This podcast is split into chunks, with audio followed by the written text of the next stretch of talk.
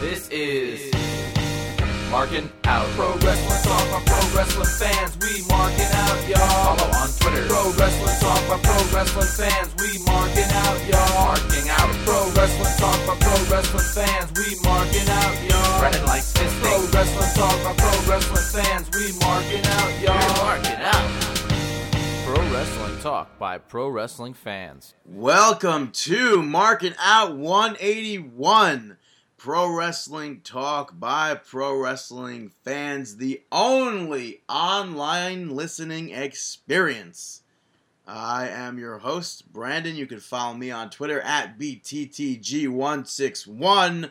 I am doing awesome as always, and I am always joined, not always, but sometimes, no, mostly always, joined by Dave. You can follow him on Twitter at Dave the Rave underscore MO.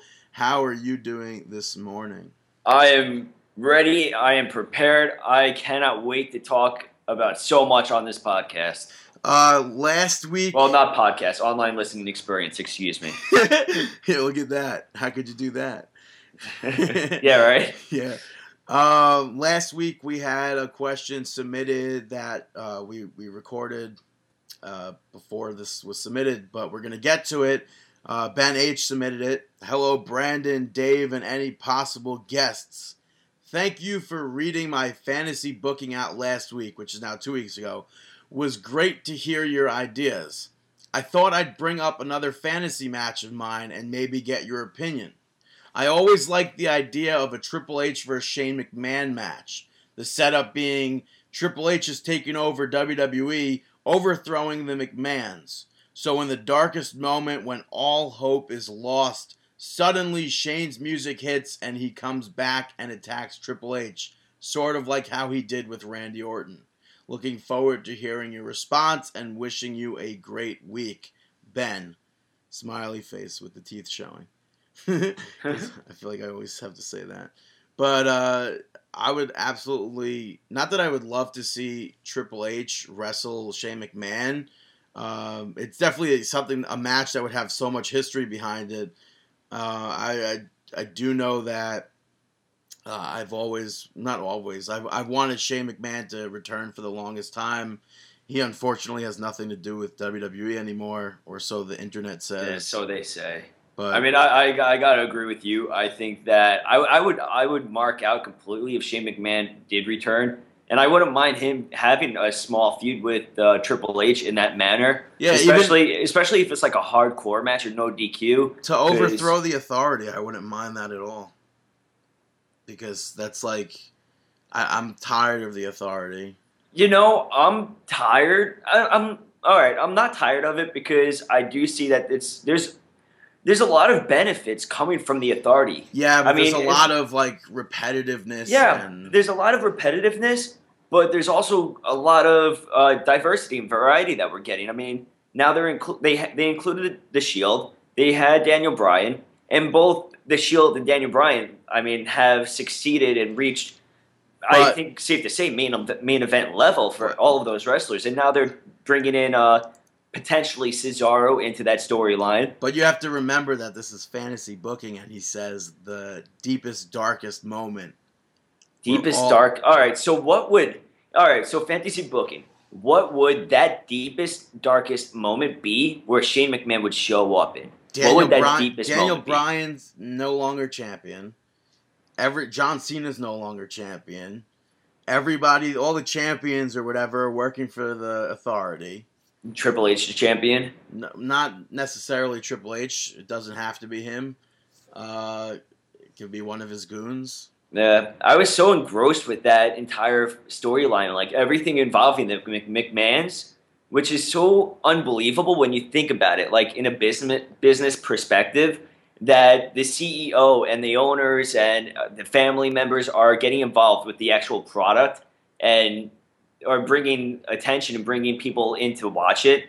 I mean, back then, that was a reason why you would buy tickets to a show because you wanted to see how Shane or Linda or whoever was going to get revenge on another family member. Yeah, and I mean, not to say that probably it's probably I don't know if it's been done before where family members like that in a role Yeah. where where they feuded or whatnot. I'm, I'm sure it has on like in the Memphis area. and like that's the thing. Like I don't know. I don't know if they ever did do that. But I'm saying that if it did happen, WWE did it better.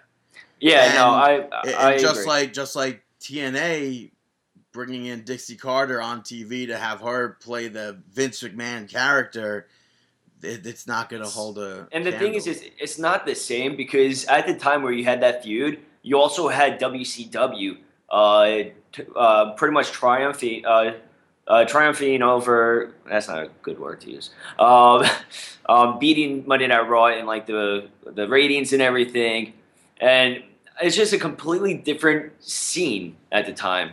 yeah, Like, but I would definitely be. I would love to see that, especially if it was a no DQ.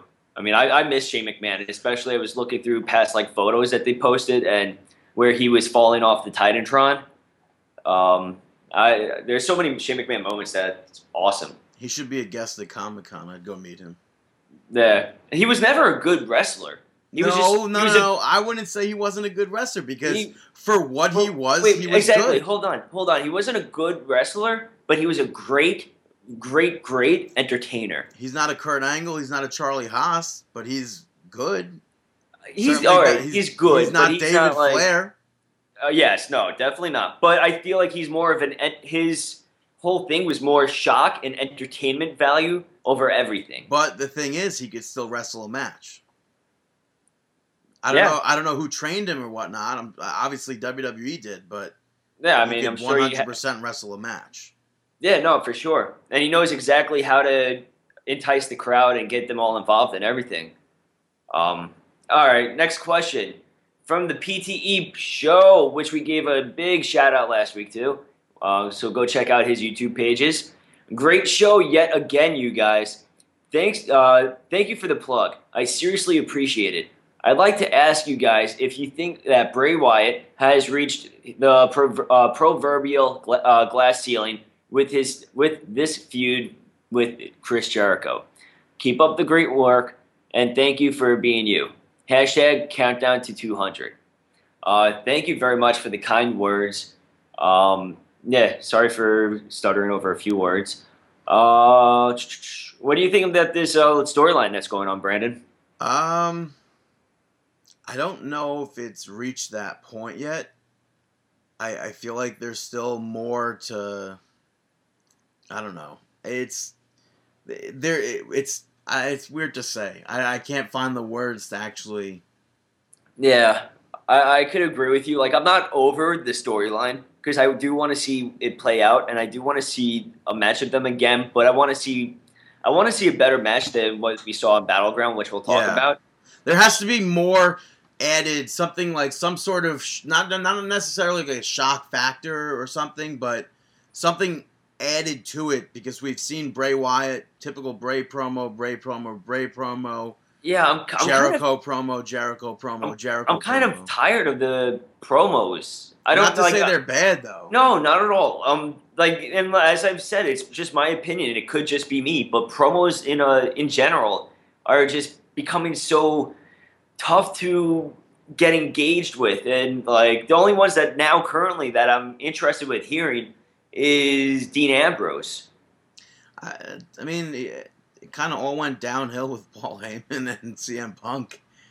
Everyone like probably just heard that oh, "Sacre and bleu" or something like that. But it's like when you get that like shoved down your throat every week.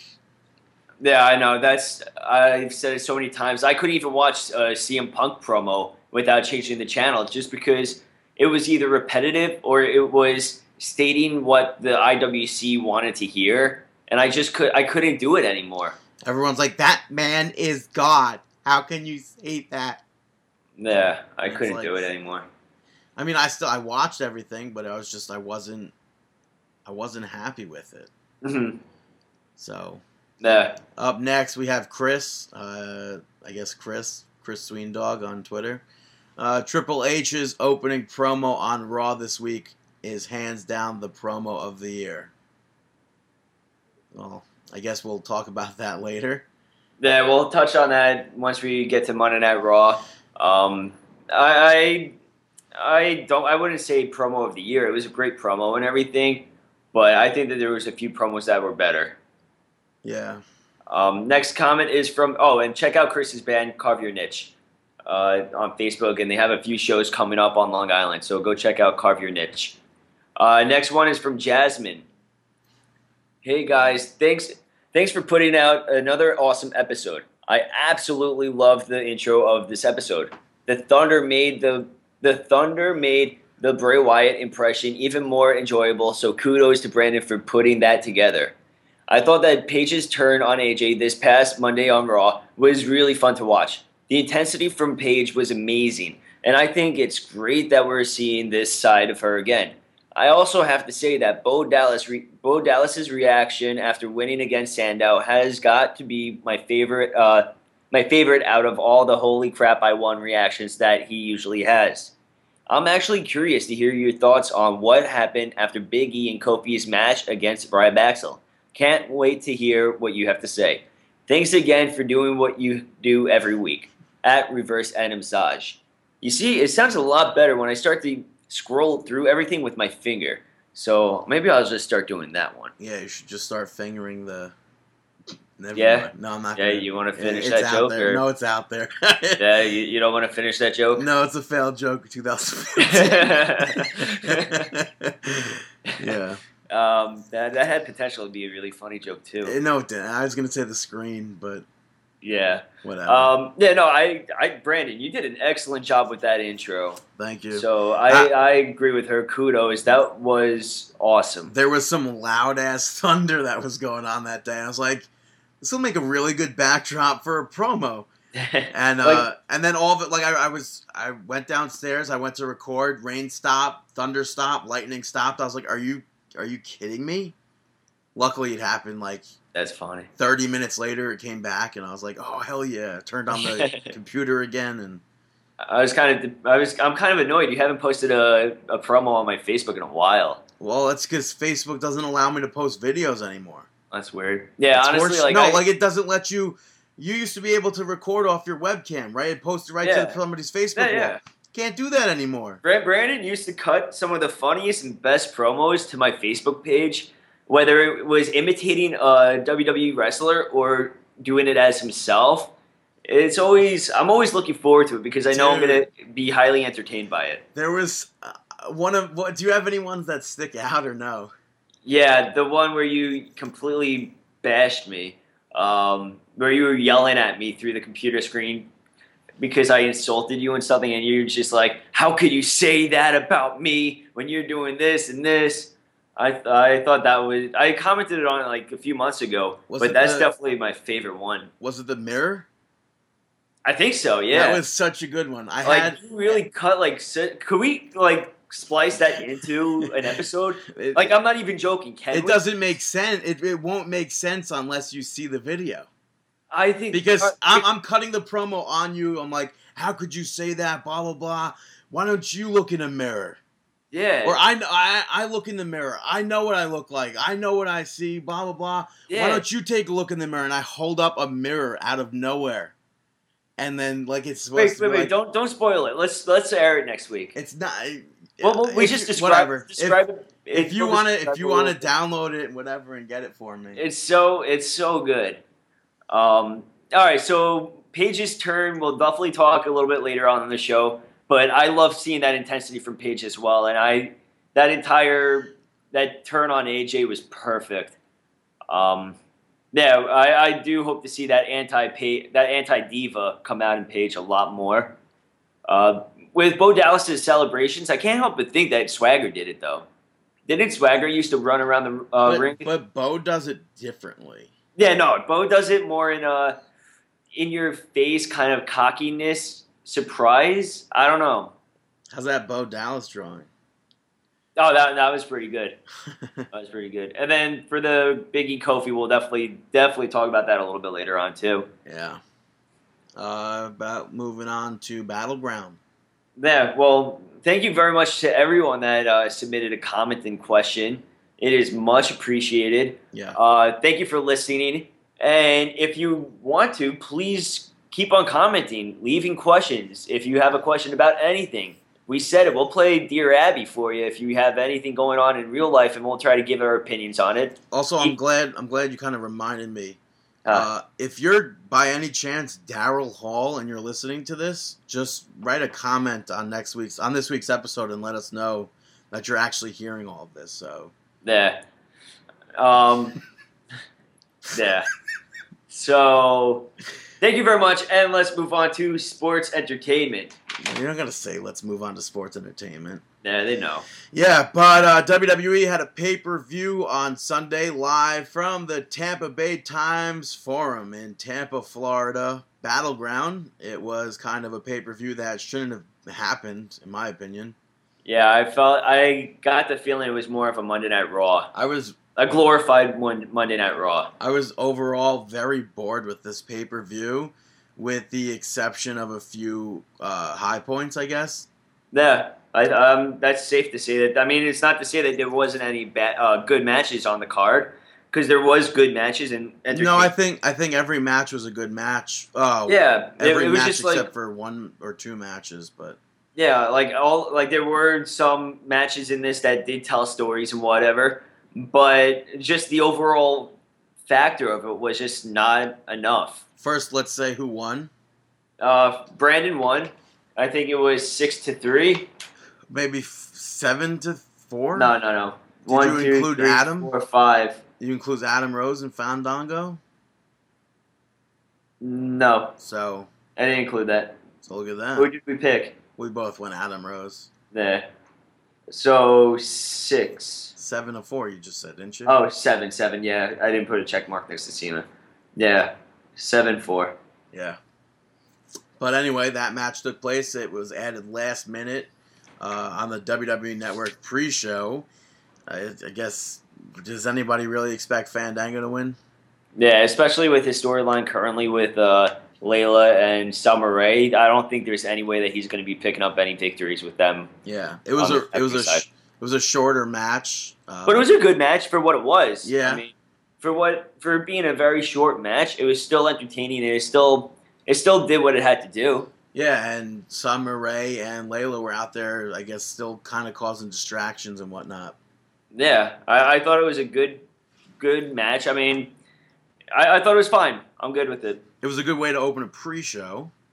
Yeah. Not a good way to close a pre-show, however.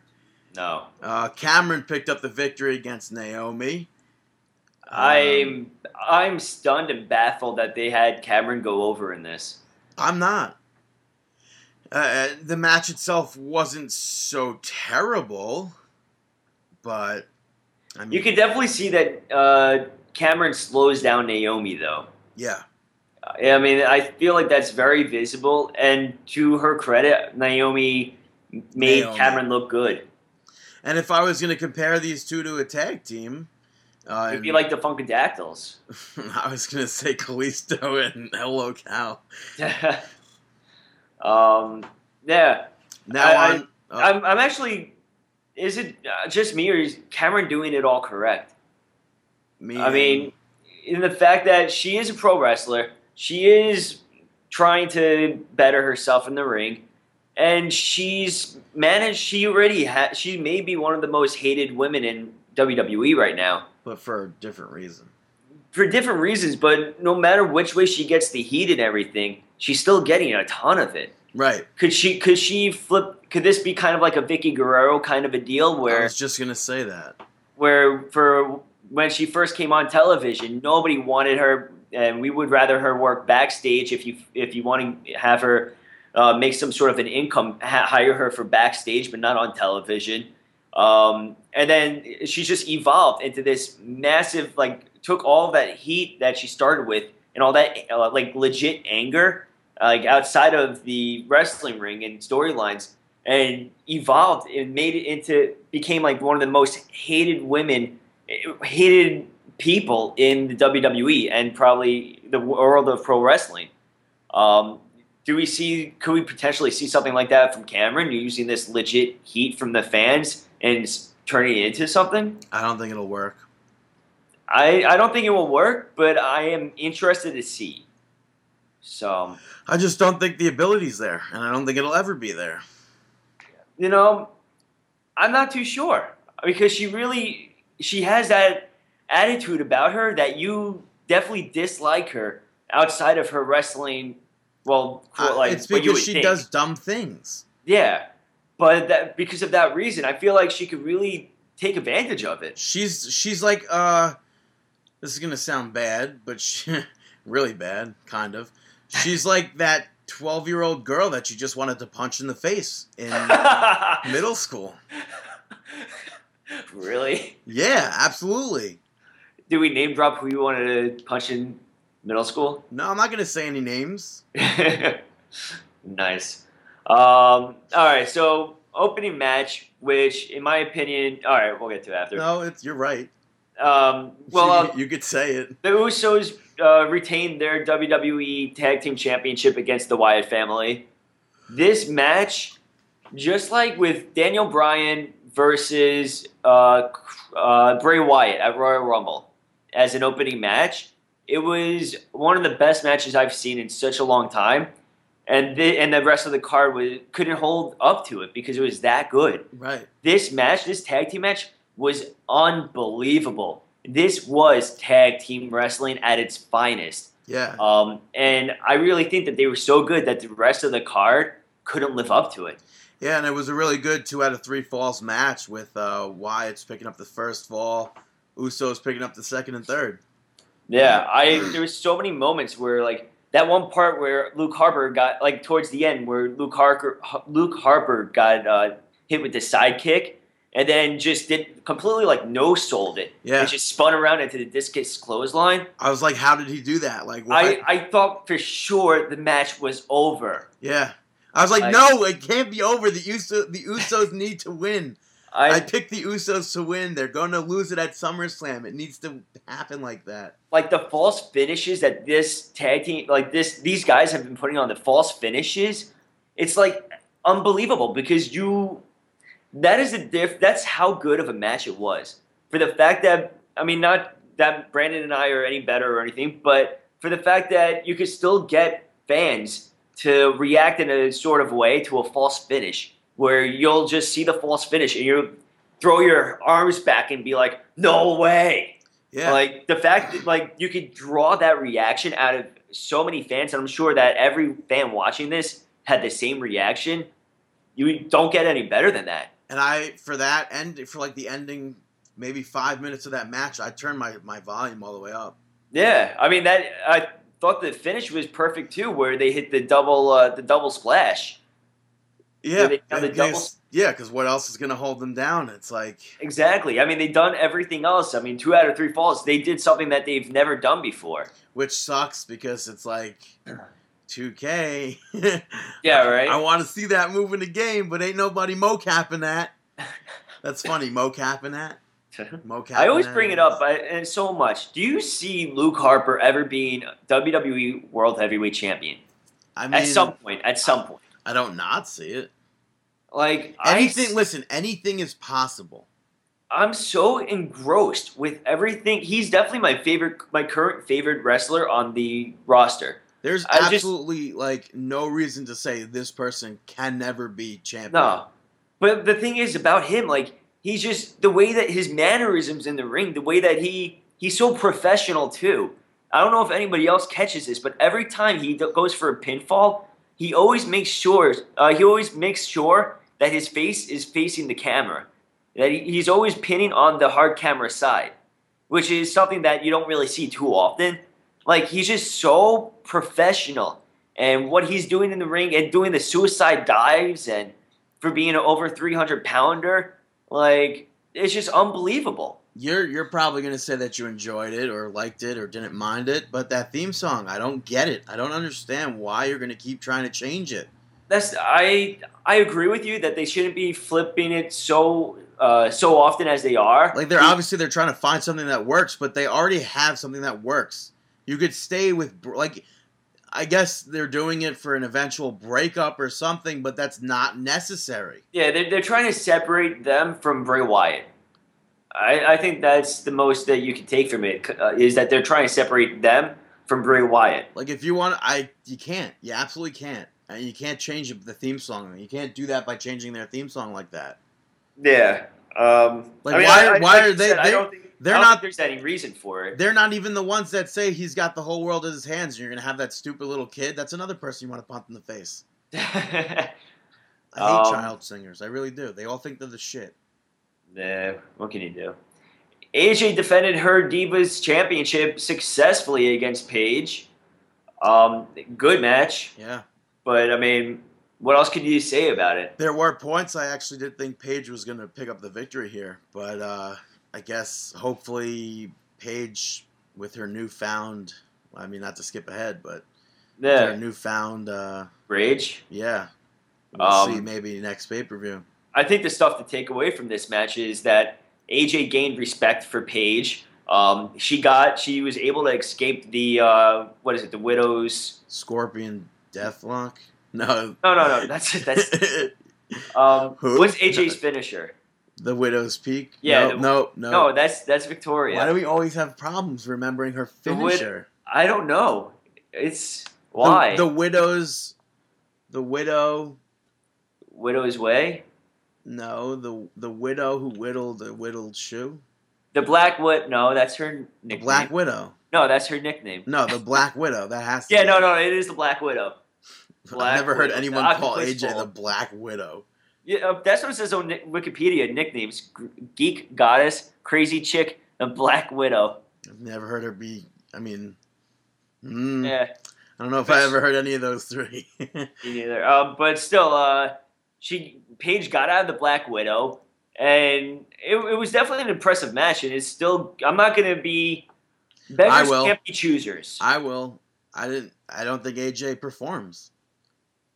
I really don't.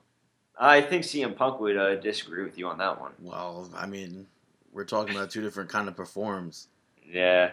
Um, we also had Swagger take on Rusev and uh, losing effort. Via count out. Yeah, via count out. And then they went on. All right, so I thought it was a good match, though. Yeah.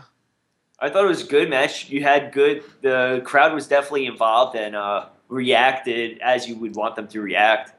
Yeah, it was definitely a really good match. The crowd was, as you said, reacting to it.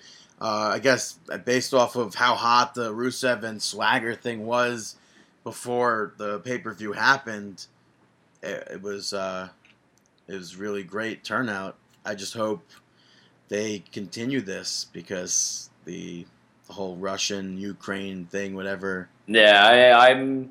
I really. This is one reason why I would never buy stock in the WWE because there's a lot of people out there that don't understand pro wrestling and the entertainment factor of it and the storyline and the scripted factor. How And- could Sergeant Slaughter really turn his back on the United States of America? Yeah, like because people will legit buy into what you're putting out there as your product. Even if it is scripted, they'll buy it as legit, and that will definitely sh- uh, reflect itself in your stock in the stock market. I mean, look at what happened when Vince McMahon sold WWE to Donald Trump, and the the stock plummeted Yeah. after that. So I mean, it's just I hate it. I hate seeing people take it to that extreme outside that don't really But understand it. yeah, because they don't. Yeah, they really don't understand stuff. Um, I mean, I like think BuzzFeed posted an article, and it's like, stupid. no, they did this before that any of this came through. It's like, and and the always the always go to factor, the always event that they always bring up is Muhammad Hassan, uh, with the terrorist angle. which I still hate that they got rid of that, man. I thought they had such good stuff with Muhammad Hassan. I mean, that terrorist part was pretty like Yeah, that, that, was, was pretty extreme. Yeah, that was very extreme. But that character as a whole, I I thought he was great. I would love to see him come back to wrestling. Yeah, but because like done. the whole the whole thing with him and Daivari when they were like debuting, they were airing those vignettes where we're not terrorists. We're just people trying to wrestle, basically. I think that they would have benefited from they would have been benef- uh, benefited from doing it now because like how Jack Swagger and Zeb Colter did their uh, have their angle, and then one of those CNN personalities or whatever bashed them, and they did that little promo where they pretty they Yeah, crossed that that barrier and completely broke kayfabe. Said, "I'm Jake Hager." And, excuse me. I'm whatever. And, I'm these Dirty Dutch characters that we're portraying. Mantel. Yeah, like these are the characters that we are portraying. Yeah. This is not who we are. And I feel like if they had that with Muhammad Hassan back then, and the YouTube factor where you could cross over and communicate that way, it would have ended a lot better. It's so stupid. It's like, oh my god, you have this movie about World War II and Hitler's in it. How could you do that? But yeah, it's like, why is why should pro wrestling be treated any different from a movie? You have movies about everything. yeah, I mean, whether or not this guy lost his car or somebody puts his penis inside of a pie, yeah, anything. anything you think about it, anything. Um, but the end And of the match your- came where Uh, what? I was gonna say, and for a low price of nine ninety nine, your fantasy can be yours. Just email us at markingout1 at okay, gmail.com. relax there, Dave. Um, yeah, but Swagger locked in the, the ankle lock on Rusev. The Patriot lock. yeah, sorry. Uh, countering the uh, the sidekick. Oh no, right. Sorry. Yeah, the sidekick. And then they ended up onto the outside of the ring, and uh, Swagger got knocked unconscious, which I guess it was weird for the fact that like the Yeah. doctor was going over to him, moving around his neck and everything, and I'm like watching. I'm like, if he's unconscious and could possibly have uh, an injury to the head, wouldn't you not move the neck around, the head around that much? I thought for sure he was gonna get a water bottle out and throw it on. Get some smelling salts. yeah. Um, but then uh, Rusev, following the match, following the countdown, put him back in the ring for the accolade. I I'm so fine with this. I thought it was great. I thought it conti- it could obviously it's going to continue. Well, Hopefully. hopefully continue. The intentions of the match was to continue it, though. Yeah. Uh, I guess up next. Oh no! Before this match, actually, before Rusev and Swagger, uh, Dean Ambrose just attacked the heck out of Seth Rollins, and Triple H took him off. Uh, had security and everybody take him off and throw him out, ban him from the arena that night. So uh, when it came time for Seth Rollins versus Dean Ambrose, Seth Rollins was there. Dean Ambrose wasn't there. So Seth Rollins defeated Dean Ambrose via forfeit, And Dave gets a point in the which is such horseshit because like he got banned from the arena. He couldn't be like. Of course, he had a forfeit. But that's but there. that's why but that's the point of it because But that's horseshit. But it gets Rollins and the Authority a lot of heat over that But because that's- that's not fair. But it's not fair to me, who was Ex- going perfect picks. I think it's not fair that they Except took I picked this Swagger card. to win, so that I think it's not fair that they took this match off the card. But you never like that could have been from the start. Yeah, They had nine matches announced. Yeah, Right. I think I Actually, think the time, no, they didn't have nine matches. They had they had eight matches announced for the. but even still, that's a lot. And I mean, I do agree with them. They had to take off one of the matches, and I mean, when you're looking at it, Eh, no, actually, I don't know. I don't think they did because the pre-show they had those two matches. Then they had the other, they had seven Matches. seven matches on the main card. but six were actually ones that happened. I don't know. What do you mean? No, seven One, happened. two, three, Wait, four, oh, five, sorry, six. sorry, sorry, sorry. I I included Ambrose uh, Rollins six But it's like, I mean, because you know that Rollins Twenty. versus Ambrose has to be at least fifteen minutes, at least. Because anything less than that, it's going to be a letdown. So you need to really give it the time. But I feel like the way that they went about it was I don't know. I'm indifferent. I'm indifferent on it. But De- Dean Ambrose is really reminding me of the loose cannon Brian Pillman. A Where- lot. where did all the time go What do you mean? in this pay-per-view? Well, figure the Battle Royal, Wyatt's Usos, um, and then the that's really it. Just I'm those. adding two. up. There's like a half hour of programming missing. But then you also have promos, like the backstage stuff. But that's like that's so stupid that you're gonna fill that with 20 minutes that could have went to another match. And then figure you also have promos for upcoming WWE stuff. I always hate that there's commercials and stuff like that. Yeah. Um, yeah, but I'm indifferent on them removing that card. If I bought a ticket for that event, I would legit be disappointed. I wouldn't, based off of Usos and Wyatts alone. Well, I would be disappointed because I was really looking forward to Rollins versus Ambrose. I mean, Well, I don't- card, card subject change. that's a fact. Yeah. That's a fact. Um, we also had Y2J defeating Bray Wyatt. Um, the match was, dare I say, lackluster. oh, go ahead. It was very boring. Yeah, um, it didn't live up to expectations. Not to say that they are not good wrestlers or anything, great wrestlers, um, but the match just didn't live up. Uh, the crowd didn't seem energized or anything.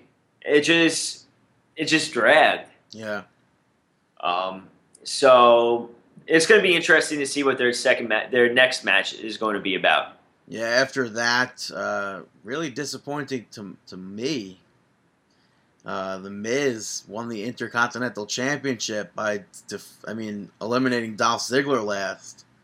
I'm okay, I'm okay with the Miz winning that. I, Uh, it's just, it's just complete boring. Nobody cares about Miz winning the But the thing- championship. But the thing is, they they gave it to him really. I mean, from what I've read, Ziggler was originally slated to win the championship. But then with the Miz returning, the Miz does a lot of media, and he has the Marine Four coming out very soon. I was gonna say though, like obviously maybe down the line at SummerSlam or something, Ziggler could take it or whatever. Yeah, no, I, I definitely see the Miz as a transitional champion, though. What I was saying more disappointing with this match, Zack Ryder eliminated at number two. I know. Two I two know. two. Like what is that? Something that wasn't disappointing was that Kofi Kingston spot with Cesaro and Big E. Yeah, that was awesome. That Like, was really really cool. true definition of friends there, I guess, right? Yeah, I I think that out of everything, Cesaro shined big time in this match.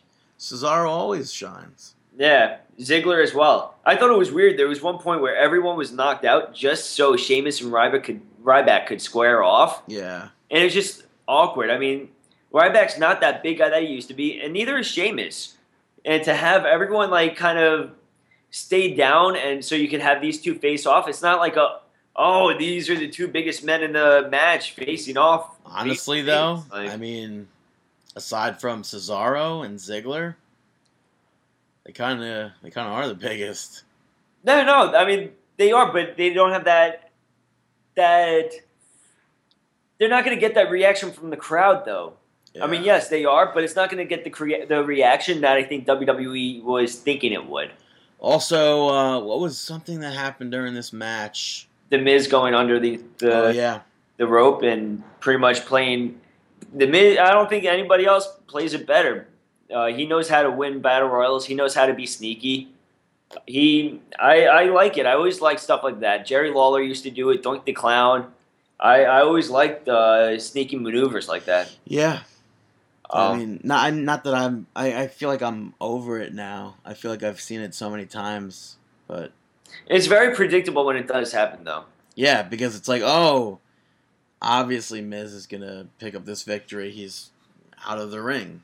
Yeah. Now, if the Miz didn't win, I would have liked that too, a lot. like if, if he no, but the, if he did hide the entire match and then got in at the last moment and went to go throw at Ziggler and Ziggler reverses him and throws him out, I would have I that would be a smart and cool ending. yeah, well, Um, main event time we had oh and for and Wade Barrett did a little pro, cut a promo before the match started, which was pretty cool. Pretty much stating that he'll be back and he expects he's going to be taking his championship. yeah. So, heavyweight, uh, world heavyweight title match. WWE E World Yeah, WWE. Cena versus Kane versus Orton versus Reigns. Uh, John Cena walking out champion. Real, uh, real shocker there. Yeah, I mean, what else? It was very predictable. Everything that you thought was going to happen happened. Uh, yeah, it's like, Yeah. yeah. There's nothing to say. No, that was it. Um, yeah, so that was WWE Battleground. Uh, next up, we're going to be having SummerSlam, right? Next is SummerSlam. Yep, live at the Staples Center out in their uh, residency at the Staples Center for some reason. Yeah, they're doing the access and everything again, right? Nope, No? nope. Wonder why. I guess it just wasn't slated since the beginning of this. Since the schedule was released, they didn't do it. But they're doing uh, superstar panels, which I guess maybe that'll work out better for them. Like it's, I guess Maybe cost- it's like yeah, it- it'll cost less and uh, they'll be able to charge people more. Maybe Yeah, I could see that being a reason with it being cost effective. I think they have like five sessions, and uh, one of those sessions is the 2K15 roster reveal. So, And I think everyone looks forward to that the most during SummerSlam now. and I really, I hope, hope, hope it's on the network or something. Yeah, I'll have to sit downstairs and live tweet it. for sure. Um, all right, let's move on to uh, Monday Night Raw. Monday Night Raw. Monday Night Raw. Um, Monday Night Nitro. sweet. Let's kick off with the goods. Let's start. Let's start with the middles. Really? Yeah, why not? You told me before we recorded. Let's start with the goods. And then I was like, no, let's start with the middles, and you All right. laughed about it. All right, let's start with the beds then. Yeah, okay. All right. Dave's So- on this podcast. Yeah, for sure.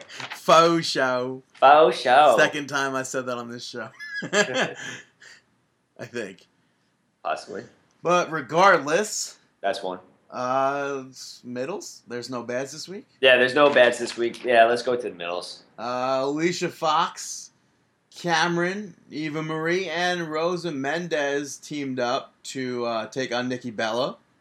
Before the match, Brie was shown in the crowd, and uh, they hugged. They did a little uh, sister hug or whatever. I don't know if that's Yeah. a weird thing to say, but uh, Sister, sister. and Stephanie McMahon's like, "You thought you could slip that by me?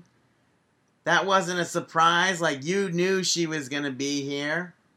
I thought that Stephanie was golden on the mic. Brie was like, "I have a ticket, bitch." Yeah, and that was the big moment where uh, Stephanie McMahon pretty much got her words in there. And as she's walking away, Brie Bella calls her a bitch. Yeah, And then the crowd, the, the shock on the faces of the audience members around that area was pretty awesome. I kind of feel like those were workers You know, maybe because I saw a lot of people on Twitter saying, "Oh my god, this is so and so. Oh my god, this is so and so." that's funny. I mean, it is possible. I didn't understand why did Brie Bella have to give a lap dance to everyone in the front row to move over a little bit. What are you talking about? She didn't stay in one place. She started moving over, like in front of where people were sitting. Like Uh, I understand why she had to move over. I don't understand why they bleeped bitch in the further showings of that clip. Oh, I, I didn't even notice. Yeah, Um, but Stephanie over- McMahon slapped Brie and security, then had security throw her out of the building. yeah, I. You know what? I'm engrossed. I want to see uh, where, what's going to happen with this. I mean, we know a few months ago or late last year, Stephanie McMahon was signed as a WWE pro wrestler. which we all thought was going to be against Eden with Cody Who? Rhodes. Oh yeah, Turns out, no. yeah. we, so we assume we assume it'll be with Brie Bella. Yeah, so I guess now with her being on that contract that we found out about a long time ago, bringing that back up, I guess maybe we're gonna end up seeing Stephanie McMahon step back into the ring to face off against Brie Bella. Also, I just want to say women shouldn't get breast implants, Yeah, and those, women shouldn't work out their chest as much like that yeah, because that her looked breasts terrible. looked like weird. They they were terrible. Like I don't know, did her kid suck it dry? Like it Are did you not. It, yeah, it looked weird. That's because they're implants, and she works out her chest.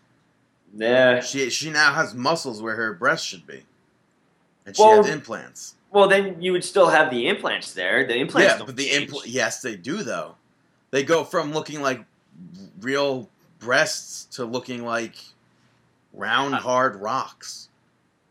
I don't know. I. Yeah. But Uh, the match itself was horrendous. Yeah, no, for sure. like, all right, so if we were able to separate it, the Brie and Stephanie stuff was good, and this was just bad. Why is it? Why wasn't it a tag team? Like, why was there Yeah, tags? I guess maybe because we saw that just before.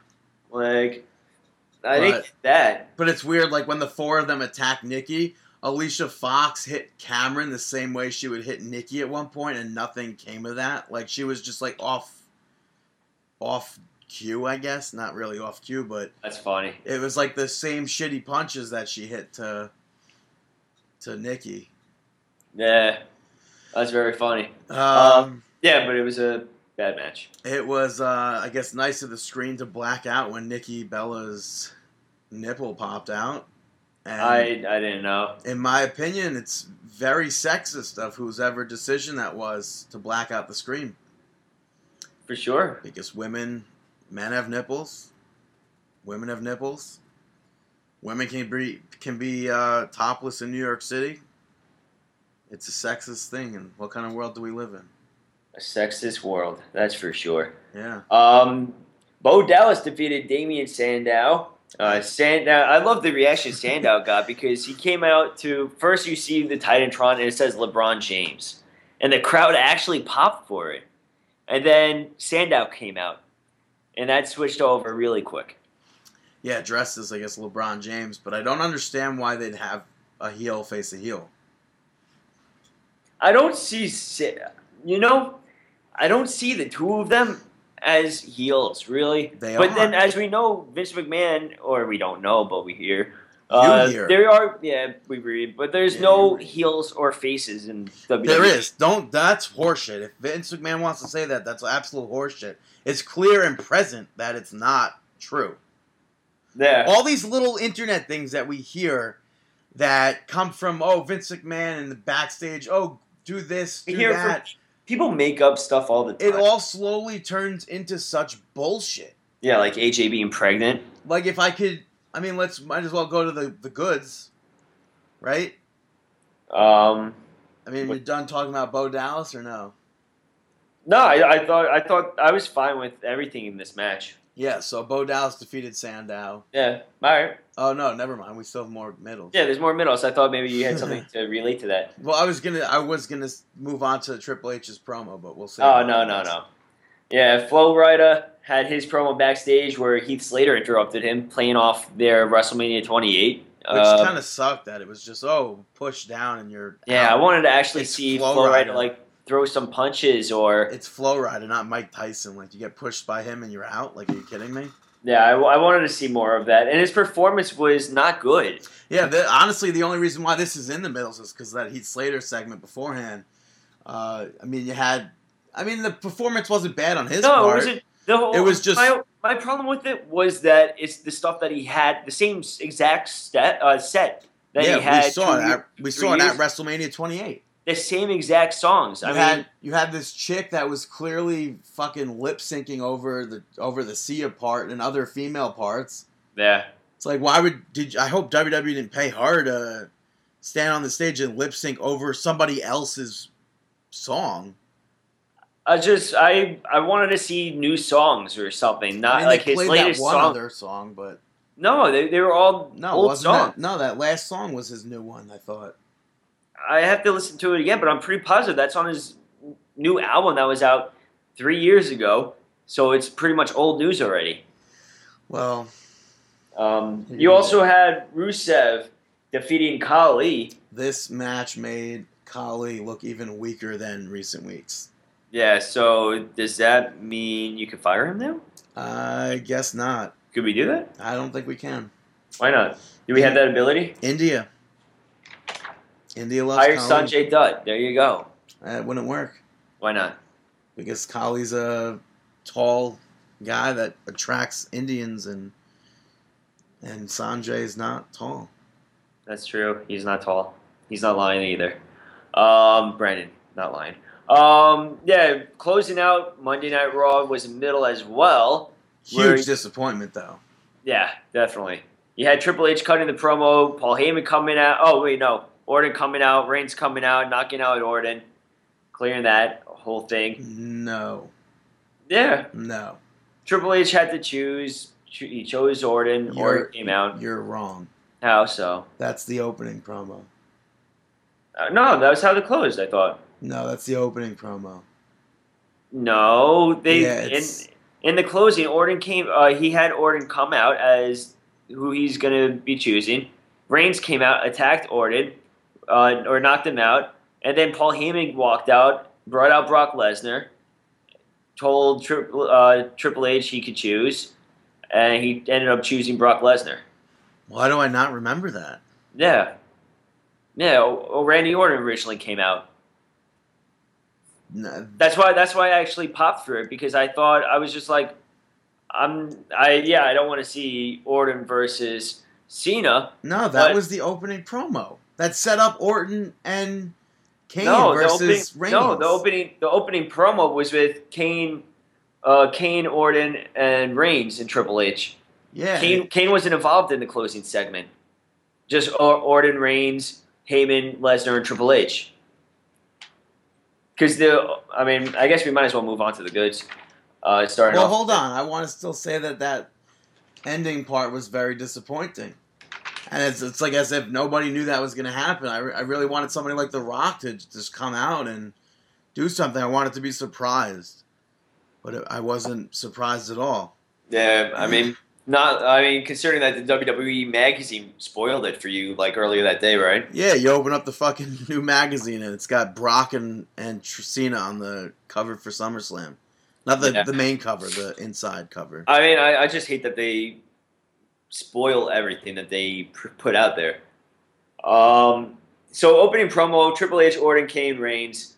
Um, they were all in the ring, and then at one point, uh, Reigns got into the ring, pretty much standing up to Triple H, Orton, and Kane, and Kane's uh, Reigns going on the the attack, nailing Kane with his Superman punch, knocking him out. Orton retreating.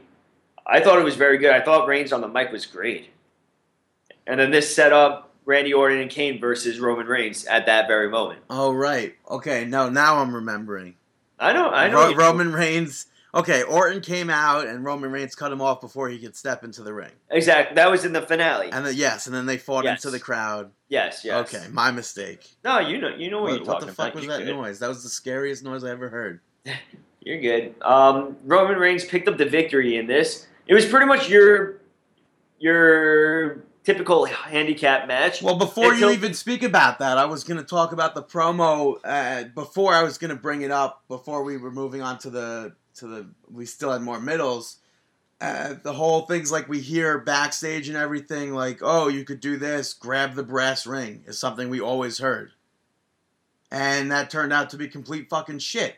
Triple H in this promo said the entire roster has a chance to impress him, which we know is bullshit. We know in reality that's just not the case. We know that that's never going to happen. We we see we've seen it happen and then fail. We've seen guys, Zack Ryder's the absolute number one case with this mark on it. Oh, I'm going out there. I'm going to be uh, become over. I'm over right now. Oh no, he we didn't do it. He did it by himself. Let's just brush him off. He doesn't. We don't give a shit. Let's just throw him under the rug. I kind of disagree with you after what we saw on Raw With what? with Ryder. I mean, I do. not- with, with the Dave. It's two years ago. He was hot in 2011, yeah, but 2012. I don't think it would have done much by pulling the trigger back then Pulling the trigger with what? with Ryder. He could have been anything. They had. He could have had a main event match. Not a main event match. I'm sorry to say that. A, a match, a singles match at WrestleMania, a victory at WrestleMania, something like that. I, I, I, agree, I agree with you with that. He could have picked up the victory. And they were just they like, could have. no. They could have at least given us a conclusion to Kane versus Ryder. Yeah, and then for two years it went, it went dormant. Where's Yeah. Zack Ryder been? Oh wow! I now mean, I- finally. I would love to see, even if Ryder randomly attacks Kane, just to get vengeance on him. For yeah, it may have been two years ago, but it's pro wrestling. You know, storylines always come uh, repeat each other and come back up. But the fact Oh. that Triple H says, "Oh, the entire roster has a chance to impress me," fucking horseshit. And Yeah. everybody listening knows that. Yeah. Everybody knows that's bullshit. So during the match, Kane went to go tag uh, Randy Orton. Orton not having anything of it, so Kane choked, uh, proceeds to put his hand around Orton's throat as if he was going to choke slam him, and then turns around, gets um, Superman punched by Roman Reigns and nailed with a spear. Yeah. And Randy Orton retreats once again. Well, not once again. so I mean, Yeah, uh, for the first, once again, it's for the first, for the it's first, multiple times. yeah. Well, for the first time in the night Yeah. and not the last time. Um, you also had in the goods the uh, uh, Bray Wyatt promo. I guess it it was supposed to be the highlight reel. uh, the Wyatt family came out, and Chris Jericho was nowhere to be found. And Bray was like, "Take a look at what we did." And they cut backstage. Jericho was. They showed the what happened. They they beat him up. His sister Abigail into the lockers, and Jericho's ear was bleeding. Zack Ryder was on TV. I thought it looked awesome. Yeah, That, that Sister Abigail looked really cool. I love the fact that Jericho is willing to do these storylines with such young talent. Um, I, I'm always a fan of that, and I, you have to respect wrestlers that do do that because they know they they get it. They understand that they have to put their names out there, their bodies out there, their reputations out there in order to benefit these younger wrestlers and continue uh, to make what pro wrestling is. yeah. And Um, uh, Bray Wyatt ended up saying that the match of Battleground was just a battle, and he'll end up winning the war between him and Jericho. So we'll see where that goes in the. I, I really hope that it's it's going to be better. Yeah. Something that was probably the match of the night, in my This- opinion, Ziggler. I said this with the pay per view with the Wyatts and Usos. I turned my volume up. This match, Yeah. I turned my volume up too. Ziggler defeating the Miz. Yeah, very surprising. Should have been for the title, but it Yeah, shouldn't have I- been. It really shouldn't have been for the title, but I I love that finish though, yeah, where where he's uh what happened? Ziggler went for a super kick, but the so the Miz went to like re, he reacted to it. He went to move out of the way of the super kick, and so Ziggler faked him out and nailed him with the uh with the zigzag for the win. yeah, it was a great back and forth match, and uh, there were tons of times where either one of them could have won it. Yeah, no, without a doubt. And this is why I think that I am excited to see The Miz as IC champ. Um, I understand why they did do it, especially with the media and Marine 4 and everything. It's definitely clear that WWE could have given the championship to Ziggler, Yeah. but uh, if he eventually wins it, they'll the fans will be even more behind him and happy to see him as champion. Yeah, I think no matter what happens, Ziggler's going to get a positive reaction from the crowd. Yeah, The guy, the guy really, he can't do no bad. yeah. Um, And do I we guess also, what's what? up? What were you gonna say? Do we No, also? I, I, I was, I was going to move on. yeah, I was gonna say uh, try to hide your boner here.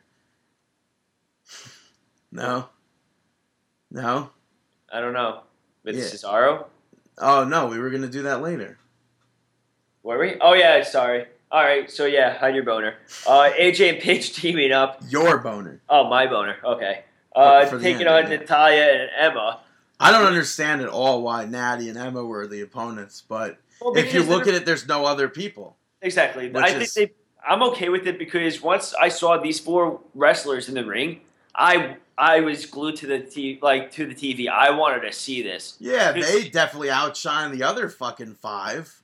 Yeah, but even still, Emma Emma did a great job. Like they all did their part in the match. What do you mean? Even still, I'm giving them credit. Yeah, They was so much better than any Divas match that Alicia I Fox thought I on. thought you were singling out one of them. I No, no. No, no, these four divas put on a way better match than the five that we saw. Oh, oh, oh, gotcha. Yeah, I misheard you. Yeah, Um, yeah, no, but it was such a, a pleasure, I guess, to see a match like this. yeah. Um, so the finish happened where Natalya locked in the sharpshooter, and then Paige finally makes a tag to AJ, and AJ nails a Shining Wizard for the win. Don't call that a shining wizard. That was god fucking awful. That looked like she legit That nailed was her. awful. That was That so terrible. painful. And that's another reason why I say AJ sucks. That was terrible. Like she just lunged at her like Mike Knox would do, and just oh, let's call it a shining wizard. That wasn't a shining wizard. No, it, it was more like a I don't know. or as if Bray, uh, to make it more updated reference, like Bray Wyatt used to do, to run at them with the body, the running crossbody. I like Except it. she hit the knee to the face. That was so so fucking terrible.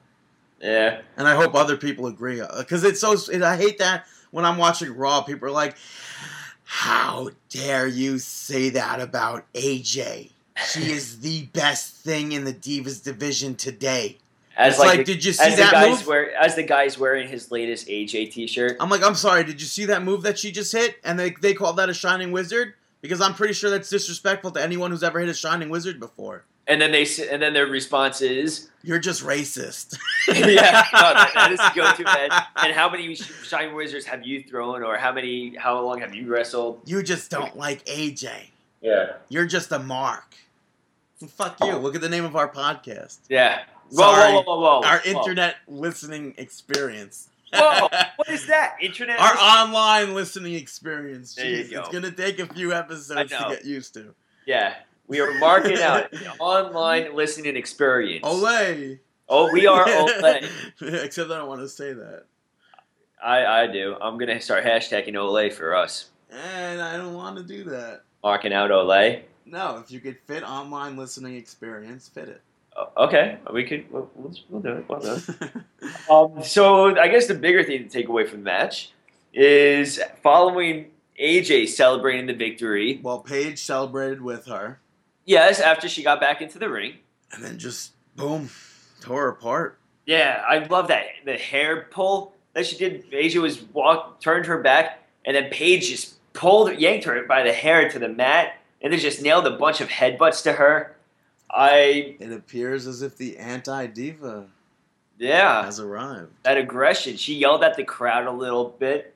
I I laughed my ass off. There was a part where she throws AJ over the commentator's table and she's yelling, and you hear a little kid that must have been sitting behind Jerry Lawler or one of them yell out to Paige, "Indoor voices, okay?" I could not stop laughing. Um, yeah, but this was awesome. I'm happy to see this sort of this side from Paige, and um, I'm intrigued to see what's going to happen. and uh, probably the second best thing of the night. Uh, close to the mark out moment of the week. uh, Zack Ryder with Layla and Summer Rae defeated Fandango. Yeah, And it's like crazy. Zack Ryder was so over during this match. It's like, at one, like he was the number one selling merch or number two selling merch, and now there's like nothing. yeah. I think that maybe they're just they took down everything because they're getting ready to revamp them. I don't know. They just put up. I think it might still be up there. I'm not sure. The other, uh, the other shirt, the uh, the purple V-neck with the sick sunglasses.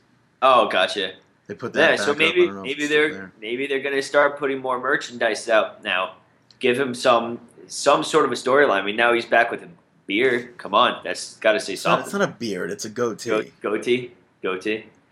But Yeah. even still, that's something. I mean, come on. As we saw in South Park, does that mean that he's evil or no? Nah, I don't think so. No, Michael Cole used to have a goatee.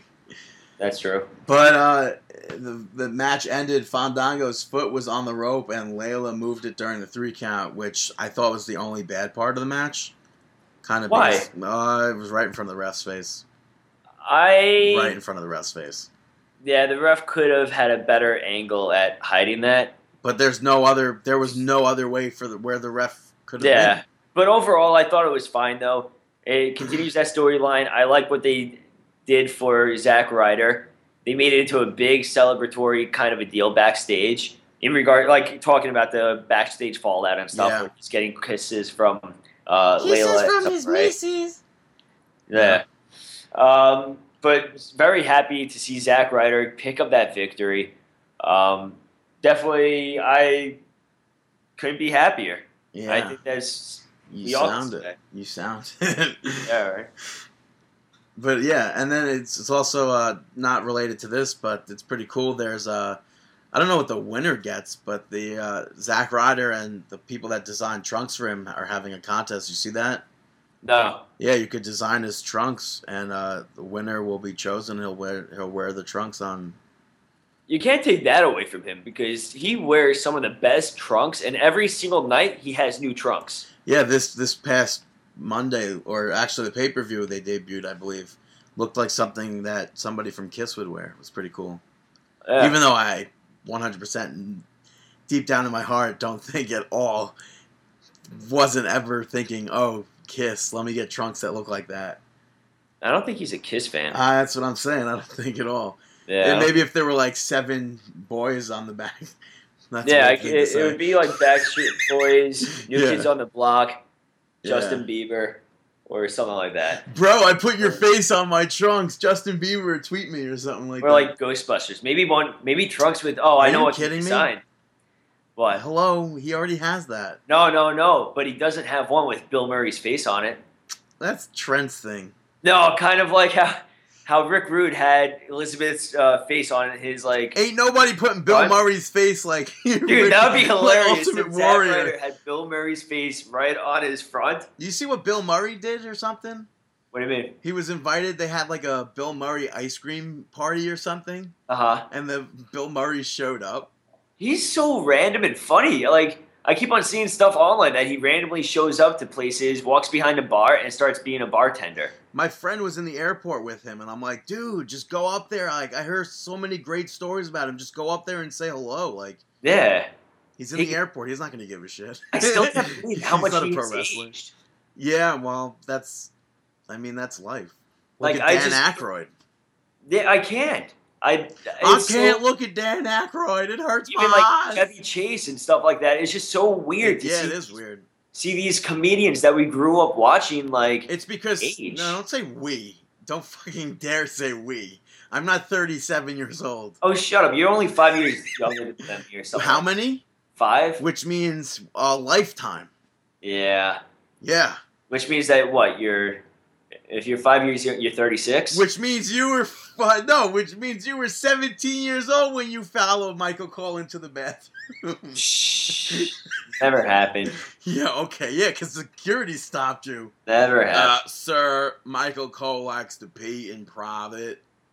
It's like Yeah. then use a fucking stall. Talking about I that. to go to the bathroom. Talking about that. Do you know? Apparently, they're trying to raise enough money to send freight train to UK. Talking about that. Yeah, with that little accent, about? kind of. That didn't sound like no freight train. And yeah, I saw that for a documentary. Yeah. That's horseshit. Do you think we could try to send you? Send me to London or something? Yeah. For what? Wrestling, you've been training. Mm, Okay, here we go again. No, no. I thought you were going to say something about WWE, WWF, WWE, The World, WWF New York, or something like that. With uh, because I was listening to Talk Is Jericho with Ryder tonight or tonight today, and uh, Yeah, everyone go. point- Everyone go download that and listen. they were talking about WWF New York, how Ryder went and had his birthday there, and Jericho was on his cake. That's funny. but he was also saying how they were they brought up Chris brought up how they that WWE used to have like a magician perform there, and uh, the magician would like do like corporate events and stuff that they had for uh, WWE and everything, and it turns out it was Criss Angel, No shit. right? Like that, Wow. which I kind of remember. I think having the Criss Angel name be attached to WWF New York or WWE The World at that point, probably. But That's why I. I still like. I'm curious what Matt's like going. What's going through his head? Uh, who's who's Matt? I think he means Zach. Yeah, I- I, lo- I absolutely I love that line when we interviewed him With what? when he called Chi. Oh, with the Matt. Yeah.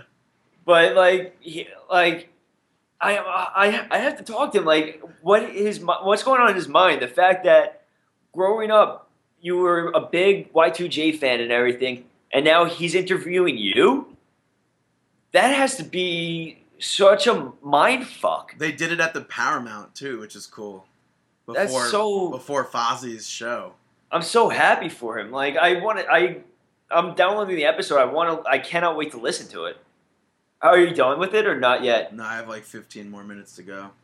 Yeah. How is it so far? What do they do? They talk about like NYWC and everything like that. A little bit. They spoke about how Zach is such a not like sports person at all. No, he's no. they said how how Brian is the one that like he knows all the sports and everything, and Ryder can't even name five No, athletes he- or something. He hates sports. Yeah, but because that's what that's one thing he was saying. Jericho was saying also how when he was breaking in, he was with Storm, and Storm was always like that much better than Jericho.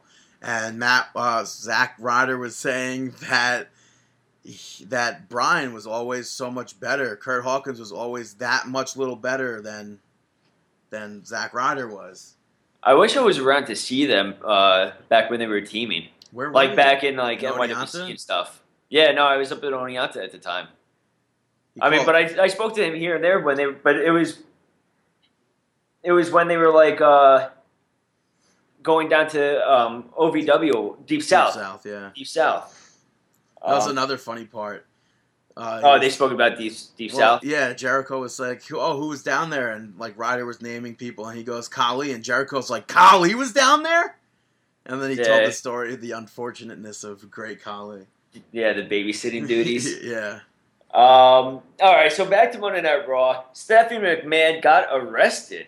yes. Brie Bella had Stephanie just oh right after Flo Rida's performance. Stephanie came out to thank him, I guess, or talk about it, and then police showed up in a really long segment. Yeah, it was a very long segment, but I did like the fact that Joey Mercury had a pretty prominent role, role on screen.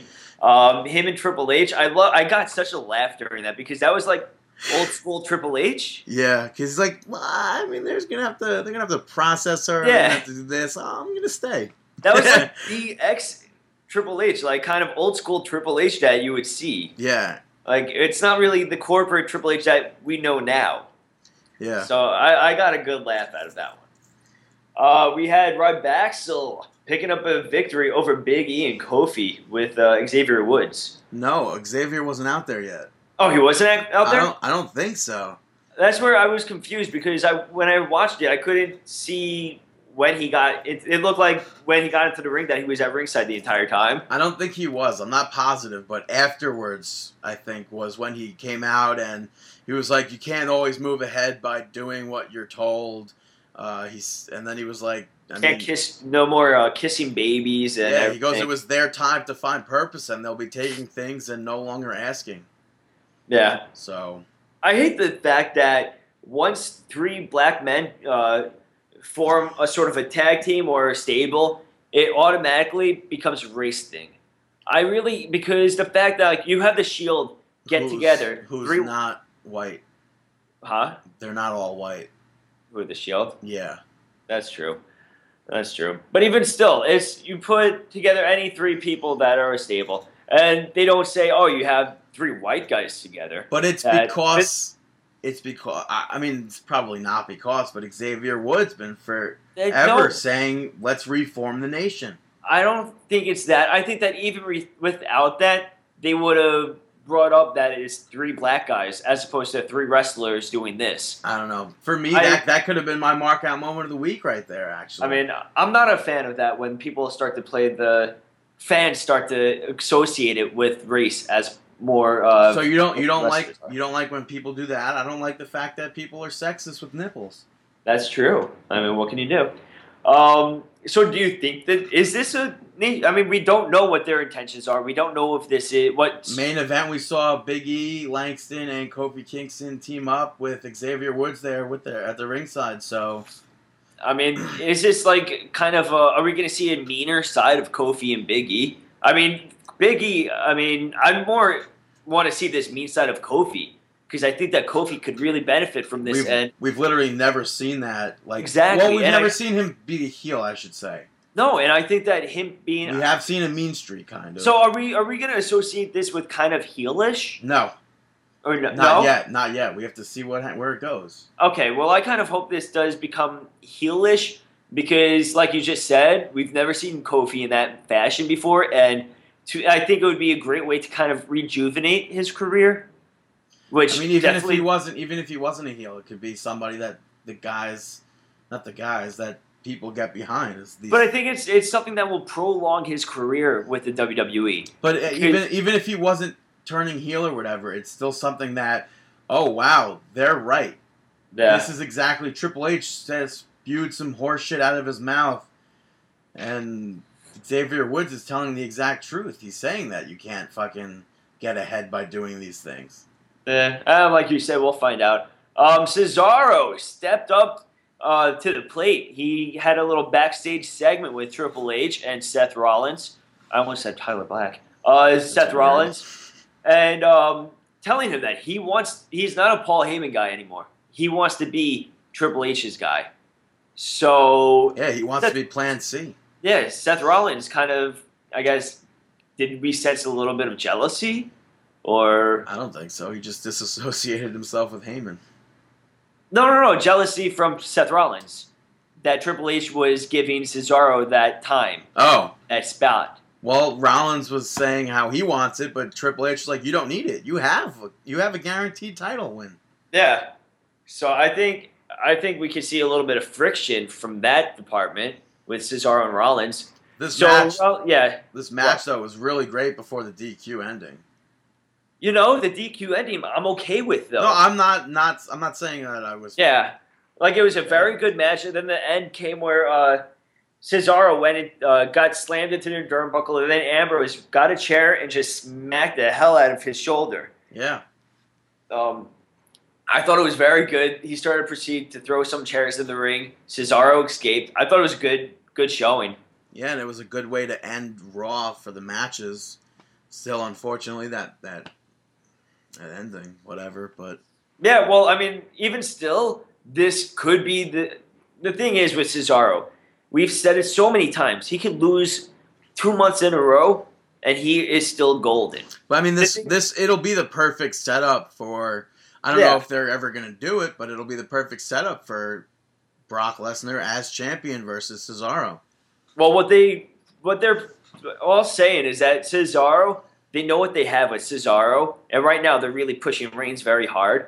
And Cesaro, they know they can pull the trigger, and he is a main eventer whenever they pull that trigger. Right. So they're holding off till Reigns uh, has his time in the spotlight, and then once that dies down, they'll pull the trigger on Cesaro because they know that that trig- that trigger could be fired at any time because Cesaro and Dean Ambrose are both uh, as good as they are. Trigger is the name of Willie Nelson's guitar. Interesting. Do we have a musical interlude? I don't think so. Not this week. All right. So we'll just be right back here on Marking Out. Hey guys, this is Ref Corey Price, and you're listening to Marking Out. Welcome back to Marking Out, episode 181, your online listening experience. Uh, we are now being joined by a special guest host, uh, Jason Linick. You can follow him on Twitter at jlinick. Jason, how are you doing? I'm doing awesome as always. Nah, you can't do that. Every No, but I'm do- I'm doing good, guys. Thanks for having me again. Yeah, thanks for joining us. And for those of you who listen to our show occasionally and don't really know Jason, Jason is the voice, the current voice of NYWC. Uh, you do some work with the Long Island Ducks. I do, and I actually recently just got a gig emceeing weddings. So Look at ah, that. congratulations. thank you. Are you gonna like, like you could you'll you'll be the guy, ladies and gentlemen, Mister and Mrs. Exactly. That's Wow. gonna. That's Now, gonna. do we have confirmation? Are you or are you not the commissioner of NYWC yet?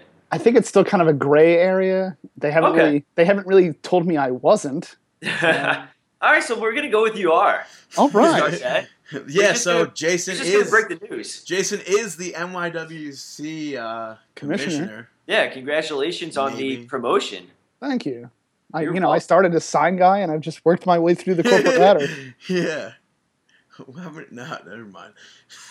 Really? Yeah. Last night, though, uh, at the NYWC Sportatorium in Deer Park, New York, Long Island. Uh, that should go first before New York. But we had Trust No One. And, uh, I mean, you were there on hand because you're the ring announcer. Yep. So uh, let's let's delve into that, or let's dive into that. I guess let's dive into that. Sure. All right. So the the night kicked off. Uh, I know last show we talked about Grim Reaper changing his name to Johnny Corcoran. Well, now he's back to being Grim Reaper, and he teamed with Latin Dragon to take on Matt Justice and Jesse Van, otherwise known as Athletic Inc. Um, we had some difficulties in the beginning, so there was no music at the beginning. However, yeah. However, regardless, that's one. Nope, Two. nope, Two. Uh, sorry, sorry. Um, Athletic Inc. picking up the victory in this opening tag match. How was it?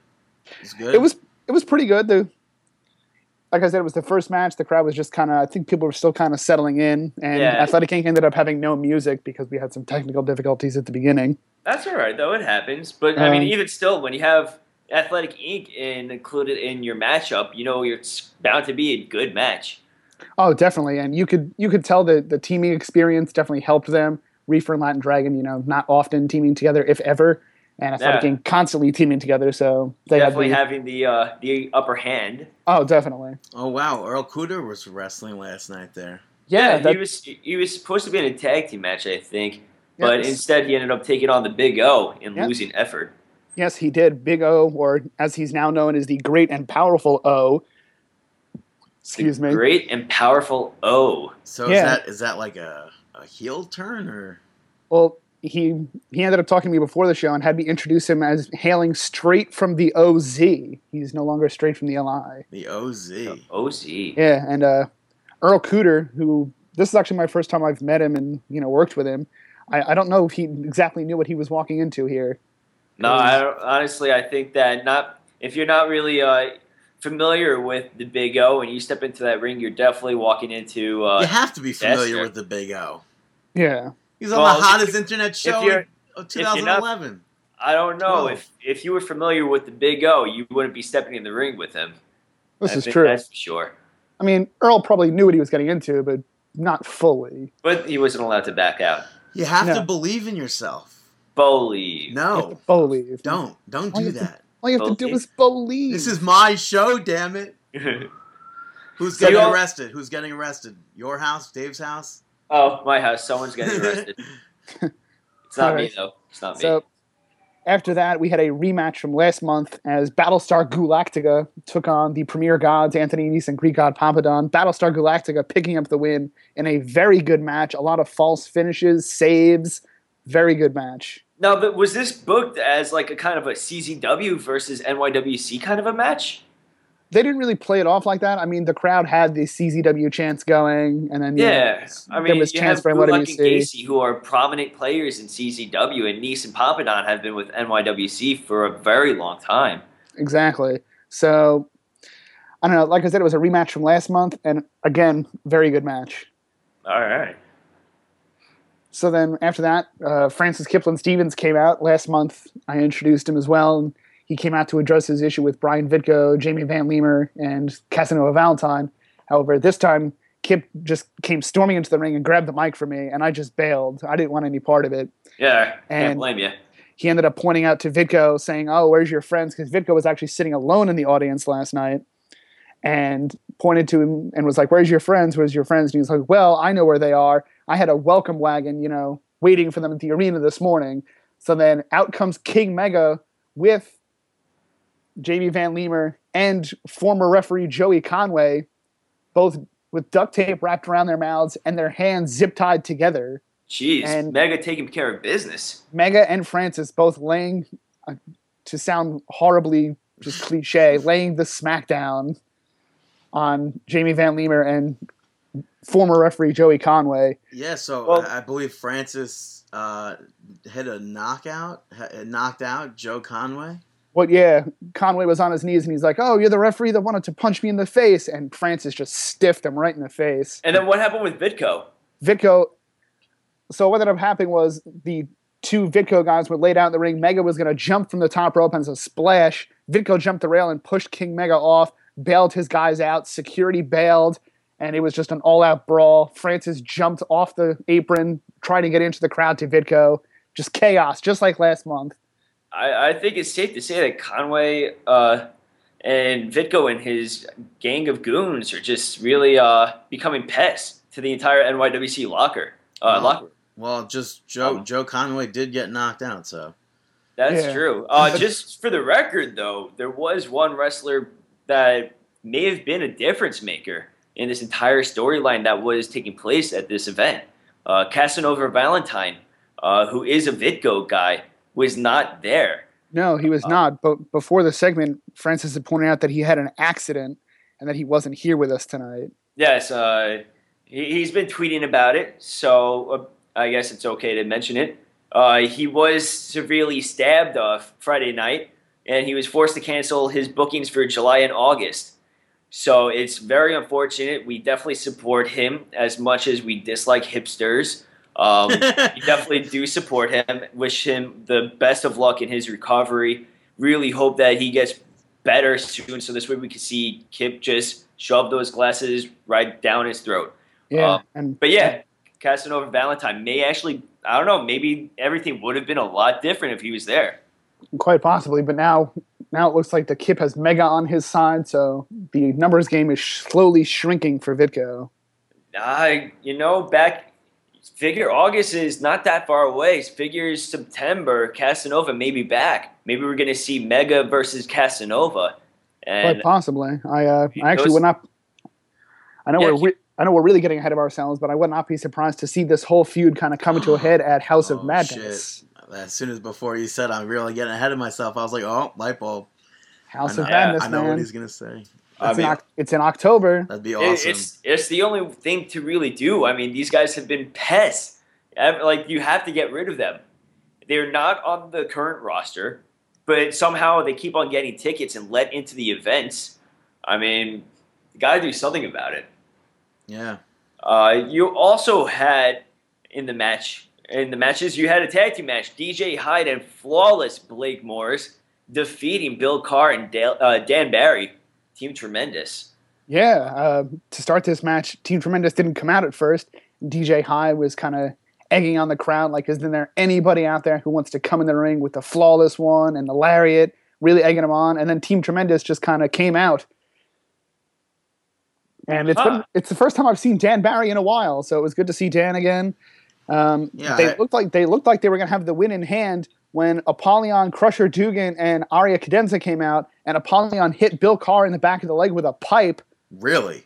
Yes, and Hmm. then Dan Barry suffered the lariat from DJ Hyde, and that was all she wrote.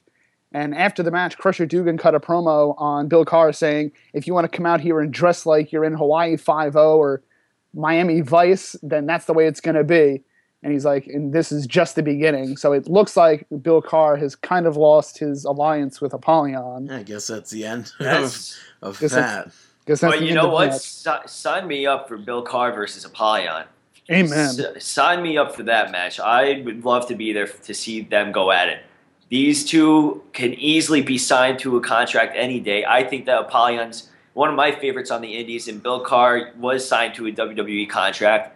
I think that the, that, that match has a ton of potential. Yeah, absolutely. What's- Um, yeah. I was gonna say there was an announcement after this match, right? Um, no, Oh, it wasn't.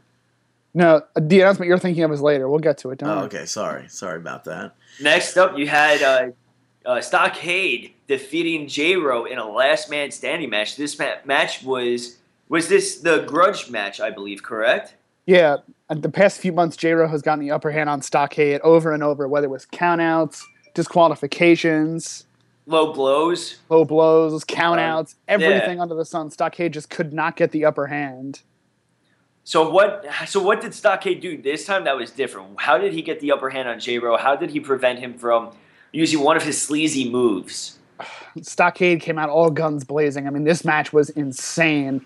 Um, there, there was a table. At one point, a fan actually had a metal sign that said Slam Skull on it, and he held it up in the crowd while Stockade slammed J-Ro's head into it.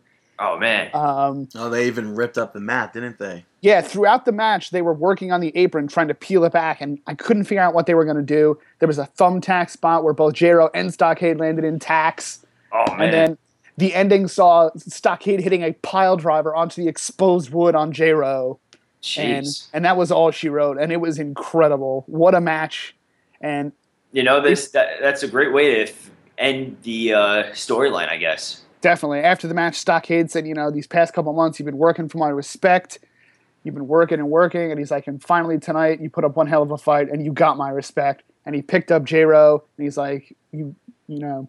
You got my respect, and he, you know, he picked him up, shook his hand, but then he shoved him back down. All right. So- All right. So now this you have to explain to us. NYWC Starlet title on the line as the champion. Chrissy Rivera took on uh, former champions Ricky Cataldo and Marty Bell.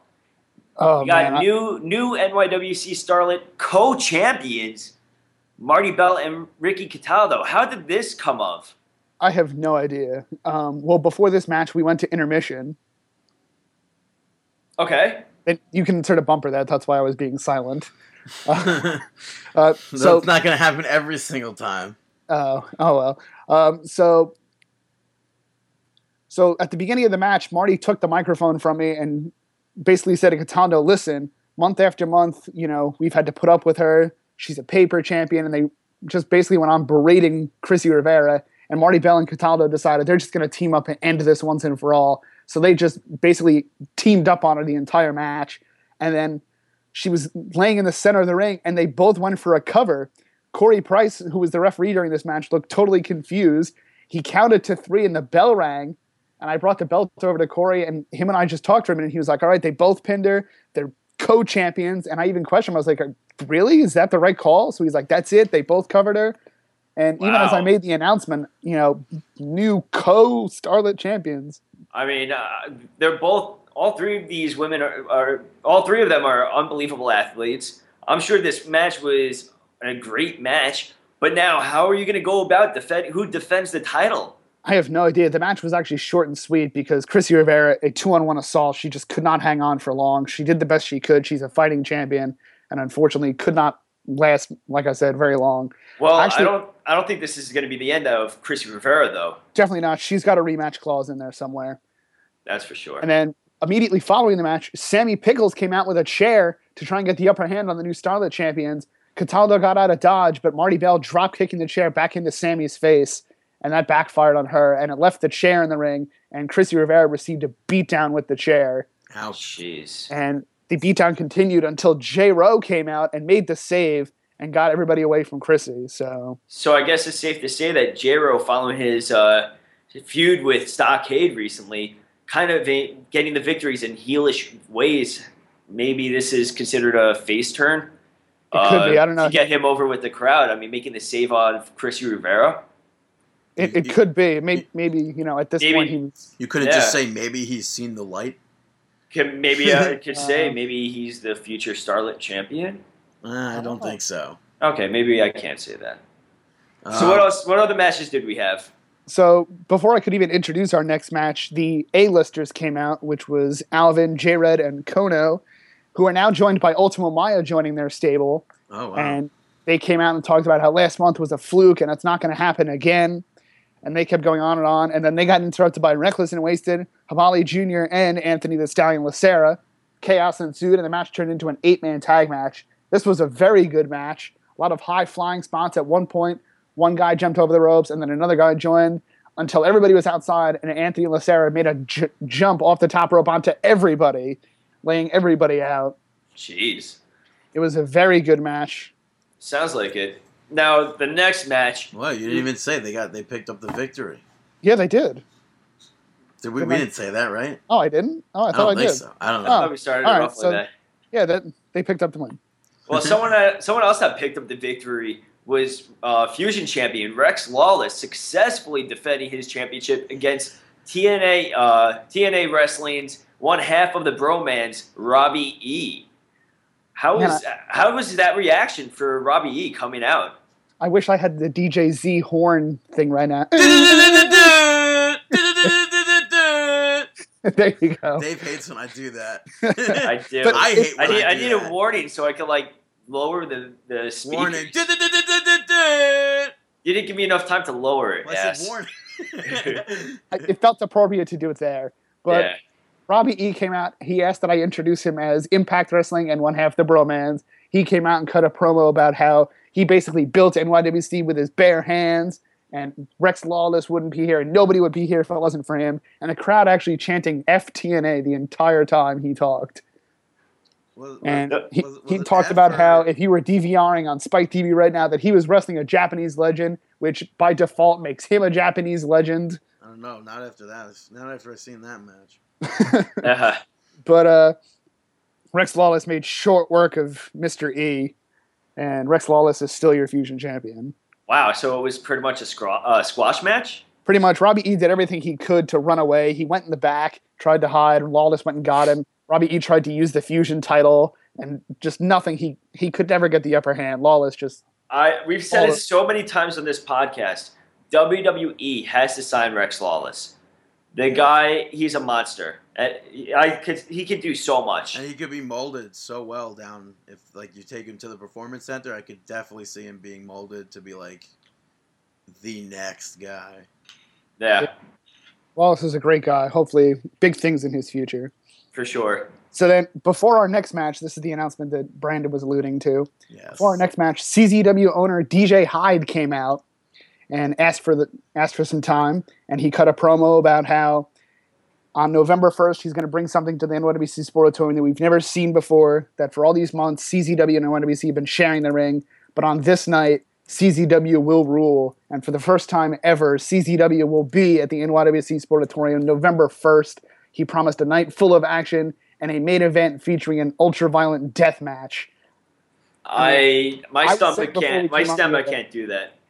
The ultra-violent death match I'm not a fan of, but I've never been to CZW, and I've always wanted to go, and I can't wait to have the opportunity. The crowd was so pumped when they heard this announcement, and it was just awesome. I I is this CZW's first Long Island show? I I- don't know. I don't. Did they ever run out in Ronkonkoma? I don't know. Uh, I want to no, say it. I Ring want to of say Honor it might did. be. I'm not even sure. I want to say yes. If anybody thinks otherwise, go ahead and comment on this episode and let us know. But I think it's the first time ever that we're going to see just CZW. Yeah, I kind of think that this may be their first Long Island show. Um, Yeah, Yeah, I- maybe. I- I yeah, I don't guess think so. maybe this is.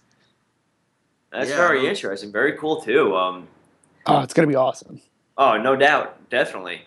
Uh, let's go to the next match. The next match we saw the tag team champions, the Juicy Product, uh, JT Dunn and David Starr defeating Milk Chocolate. Yes, the the number one contender is milk chocolate. The crowd was super behind Milk Chocolate. And, From what I'm hearing, this was match of the night. Oh, easily match of the night. I, in my opinion, I think the fans were not disappointed on this one. I actually got to meet Marking Out fan Alley Cat 1122 was in the crowd, had a Milk Chocolate sign, and uh, I thought you were gonna say you had a milk chocolate with her. I'm like what?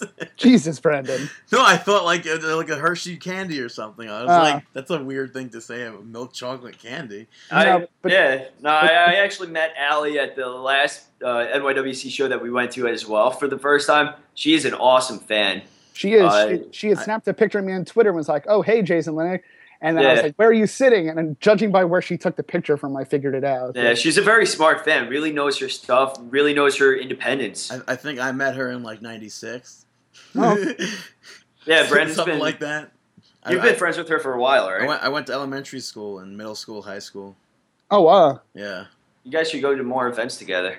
Well, That's- Yeah. Uh, who's? Um. All right. So I'm looking on the picture now. Who's Who's the woman that's with them? that's Ah, with Juicy Product, that is Kimberly. And, uh, Oh. was that yes. was that like were you asking that to for have him to, to, to say Kimberly or did you know it was her? Now, now, J- Jason. d- Is my What's up with microphone muted? What the kid? Are you kidding me? No, I, I I couldn't make it out who that was. That was legit. yeah, she. Uh, let, So let's put this. Yes. How, what? how do I want to put this nicely? Uh, Just remember, you are getting married very soon, so Exactly. choose wisely. you just wisely. like, um, She's very, she's very nice on the eyes. yes, That's How is very that? that's very sexist thing of you to say, Dave. Apologize. I was gonna never apologize on your own podcast. and That's all right. I think, I think everyone at least apologized four times on uh, separate occasions so far. I'll just say she was attractive. There you go. There you go. There you go. You, It, it, it, it all right. Even better, it made sense that she was with Juicy Product. That, does Ah. make, that sentence doesn't make sense to me. Reg- regardless, that's three.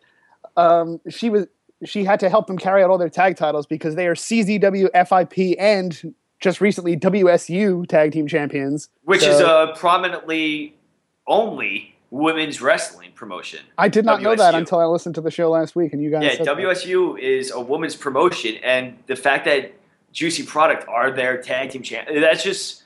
I, I would love to see them just sweep the entire East Coast of the tag team titles. I wouldn't mind seeing them defeat the Dudley Boys over at uh, uh, 2CW.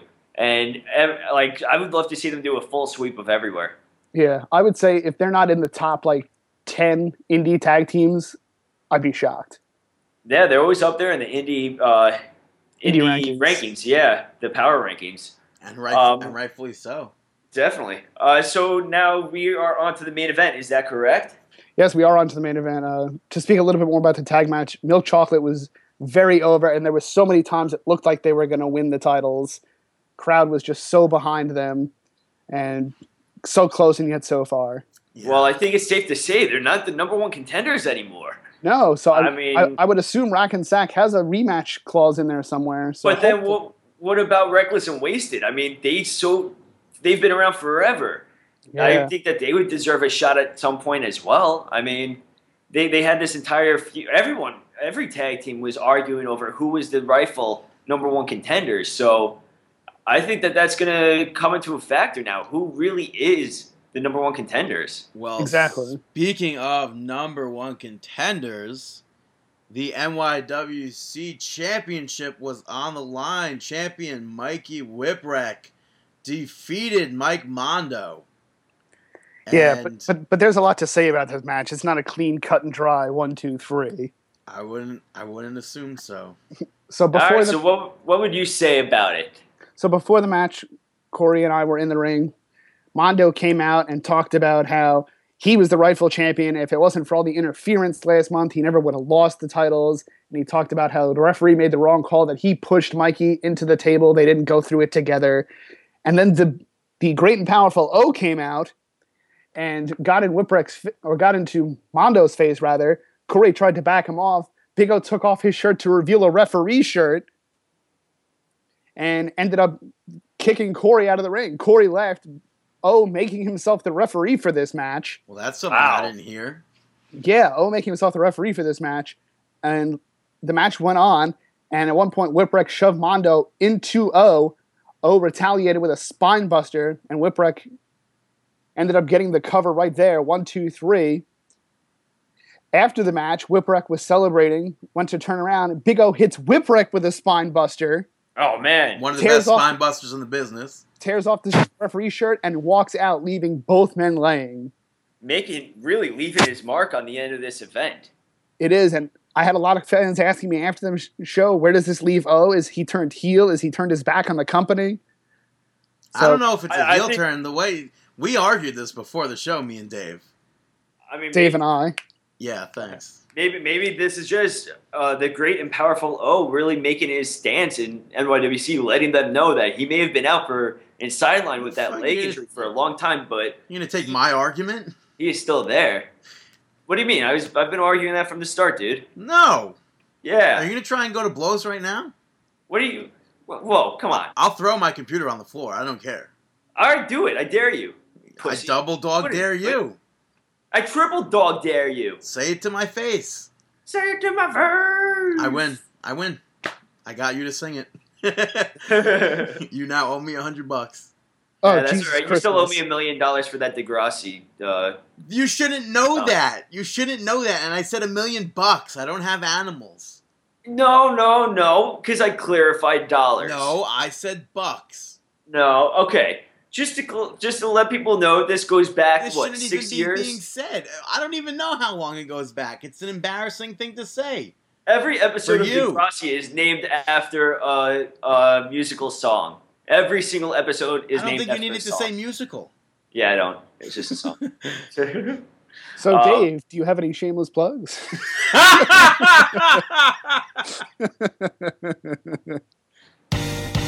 Shameless plugs. Are you recording? yes. I am here and ready for the shameless plugs. Are you guys ready? We're as ready as we're ever going to be. All right. Well, you can be ready for But I have this to ask event. you, are you ready? I said. No, I can't hear you. I said, are you ready? Well, if you're not ready, you're going to be missing out on probably one, possibly the best tag team match of the entire year. August uh, August second, Fishkill, New York. You're going to be seeing Northeast Wrestling, Wrestling Under the Stars three. You're going to get your chance to see the Hardy Boys, Jeff and Matt Hardy, team up to take on the Young Bucks. This is a complete fan dream match to see. You do not want to miss that. It's going to be Fishkill, New York. Visit northeastwrestling.com. You're going to also be seeing a special in ring interview with Brett the Hitman Hart. you're going to see, a, for the first time ever, pile driver versus pile driver match. Kevin Steen versus Jerry the King Lawler. You're going to be seeing also the new champion, Brian Anthony, taking on Caleb Konley and Matt Seidel. Uh, also announced for it is Brodus Clay, Mike Bennett, Matt Taven, and a ton more. Booker T will be there. Do not miss this. This is going to be such an awesome event. Fishkill, New York, NortheastWrestling.com. A little, uh, little bit of uh, ditty about Fishkill, New York. In uh, the early '90s or mid '90s, uh, PETA tried to tell them that they should change their name because it, it suggested violence towards fish. However, the town declined because the name is not meant to suggest violence, but comes from the Dutch who originally settled the land, and kill in Dutch means creek. So it was Fish Creek, Fishkill, New York. There you go. The Hmm. knowledge is power. There's Also- a Cracker Barrel in Fishkill. Which is a Oh. great thing to know if you're going there, Cracker Yeah. Barrel. Always go to Cracker Barrel. Also, go check out We Are One NYC. They will be collecting any clothing items you can donate starting on Sunday, July 27th. The first event will take place on August 31st. For more information, you can contact them on Facebook at facebook.com slash we are one That's O. N E. Yeah, O N E N Y C. You can follow them on Twitter at We Are One NYC. You can also try. You can also get in contact with Corey Price on Twitter at Ref Corey Price, and he could uh, give you whatever information that you need. But definitely try to support them. Like them on Facebook. Follow them on Twitter for sure. Uh, it's for it's for a good deed and everything. So it's well worth your time. Also, thank you very much to these people that promoted us during Monday Night Raw, the pay per view, throughout the entire week. We appreciate it. Thank you, thank you, thank you. Um, go follow Weekly W. Wait, wait, wait, wait, wait, wait. I have a I have a thing for you. Okay. Can you do them all in a falsetto? No. What? Really? You can. What's help me out? Hey, What's look at this on up to the. Really? Yeah, All right. Like Mickey Mouse? yeah. Hey, look at this! Go follow Weekly W Podcast at Weekly W Podcast. Also, go follow Potato Potato L Army at Dirty underscore Potato fifty five. Also, go follow at X Bada Bing X. Also, follow at Sin forty. Follow at Jobber Nation. At Rohit CR2K. I'm gonna stop that now. I Ah. muted my microphone. I am dying. I couldn't keep that up. I feel like I feel like so many people just turned off the podcast. The, the- I got that idea from uh, on Jimmy Fallon. They they do they go around interviewing people in New York City about like real stuff, like oh, tell us about the Super Bowl or something, and like they'll have to do it, but in order to do it, they have to do it in the falsetto.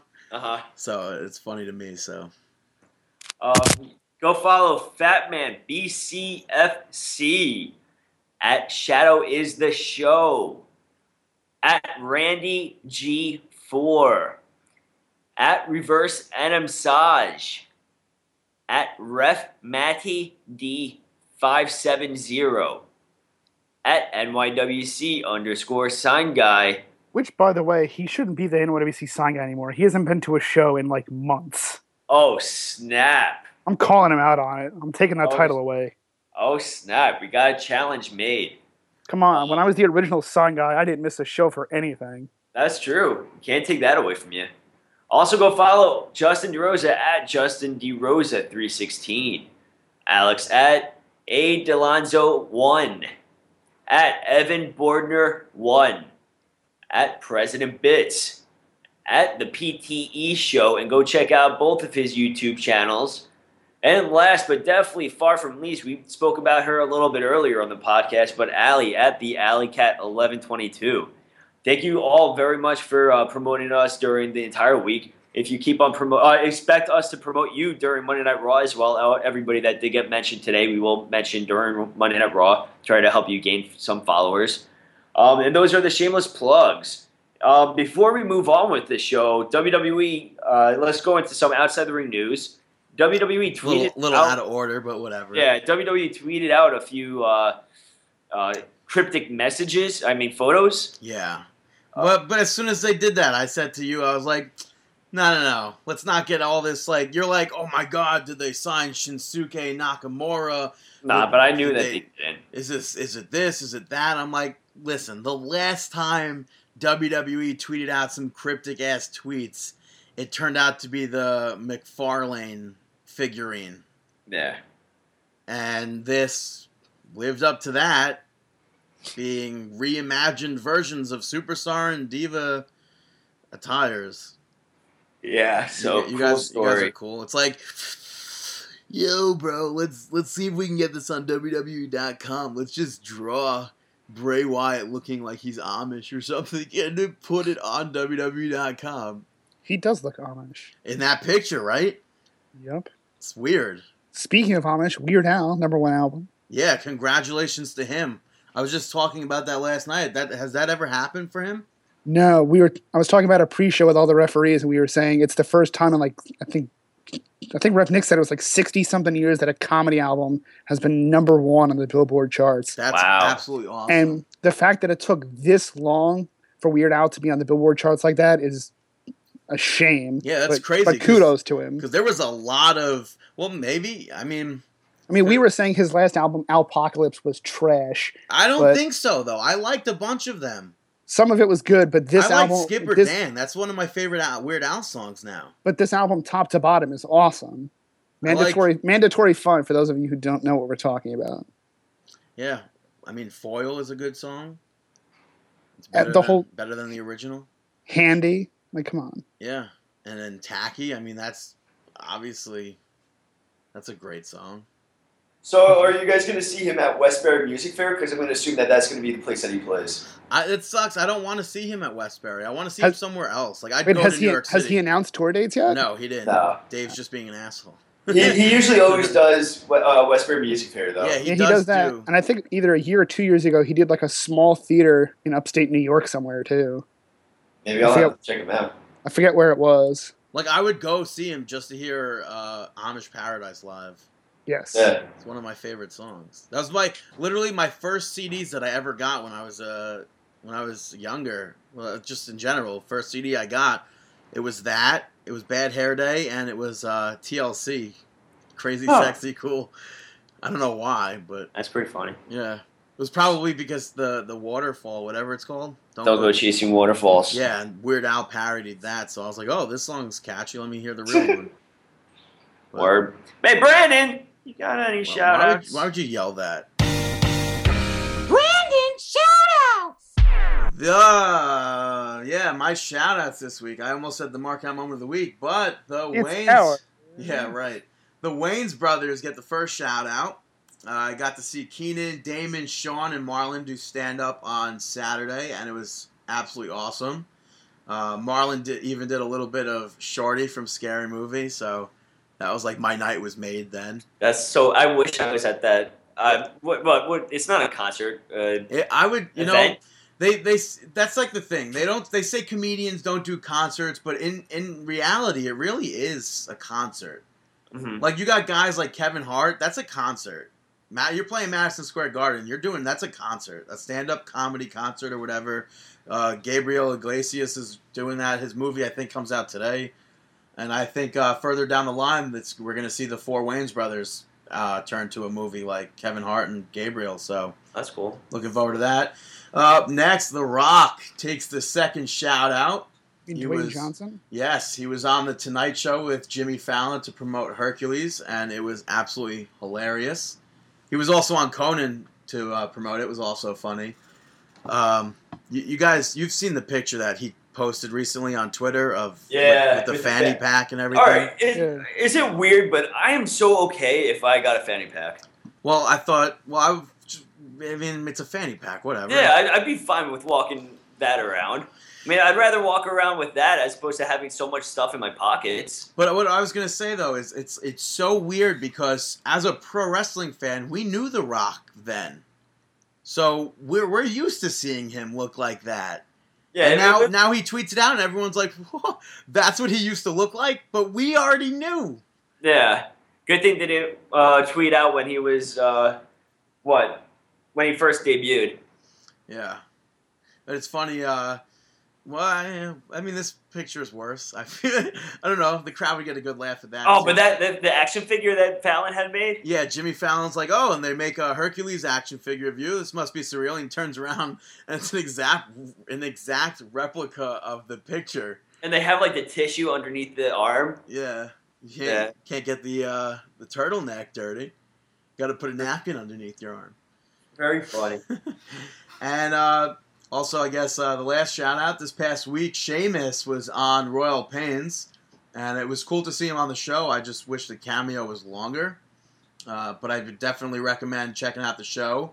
Uh, Big Show was the reason why I tuned in back when he was a guest, and I've watched every episode since then. So It is a good show. I haven't watched it in a long time. yeah, so definitely check that out. Mark Feuerstein, I believe he's been a host of Raw, Monday Yeah. Night Raw. Yeah, so definitely check that out. That was my shout outs this week.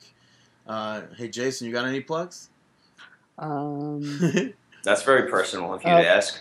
wow, Five Dave. Boroughs Wrestling tonight, man. Yeah, well, Yeah, NYWC Sportatorium. They asked me to be the ring announcer. It's my first ring announcing gig outside of NYWC, so I'm pretty excited.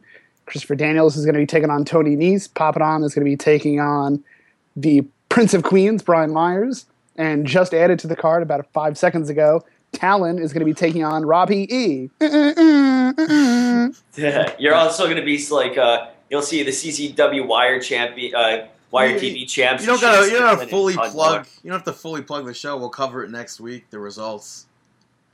I guess I'll, I'll have results from it. yeah.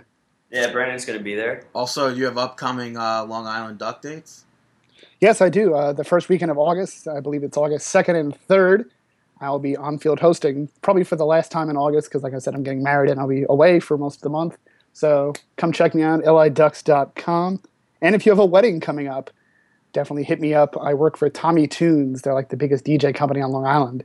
So Yeah. hit up Tommy Tunes and you can Do you- request you do you know like? me. Do you know the uh, the competitors and everything? Well, yeah, funny story. I'm getting married, like I said, and I'm not even using Tommy Tunes for my own wedding. Who do you got? uh, Long Island Sound. Oh, uh, it's like the bar mitzvah circuit. Uh, when we were, I guess, when I was thirteen or twelve, actually, I was bar mitzvah then. But it's like I remember going meeting to meeting to meeting with all these different. Yep. But oh man, those meetings. really, Dave, Dave's all chopped out. We don't even hear him anymore. I don't know if it's. I'm gonna have to. I don't know. But we, we settled on Party Hardy. You ever hear of them? No, I've never heard of them. Yeah. I have heard of the. No, now it's time for our. our Our.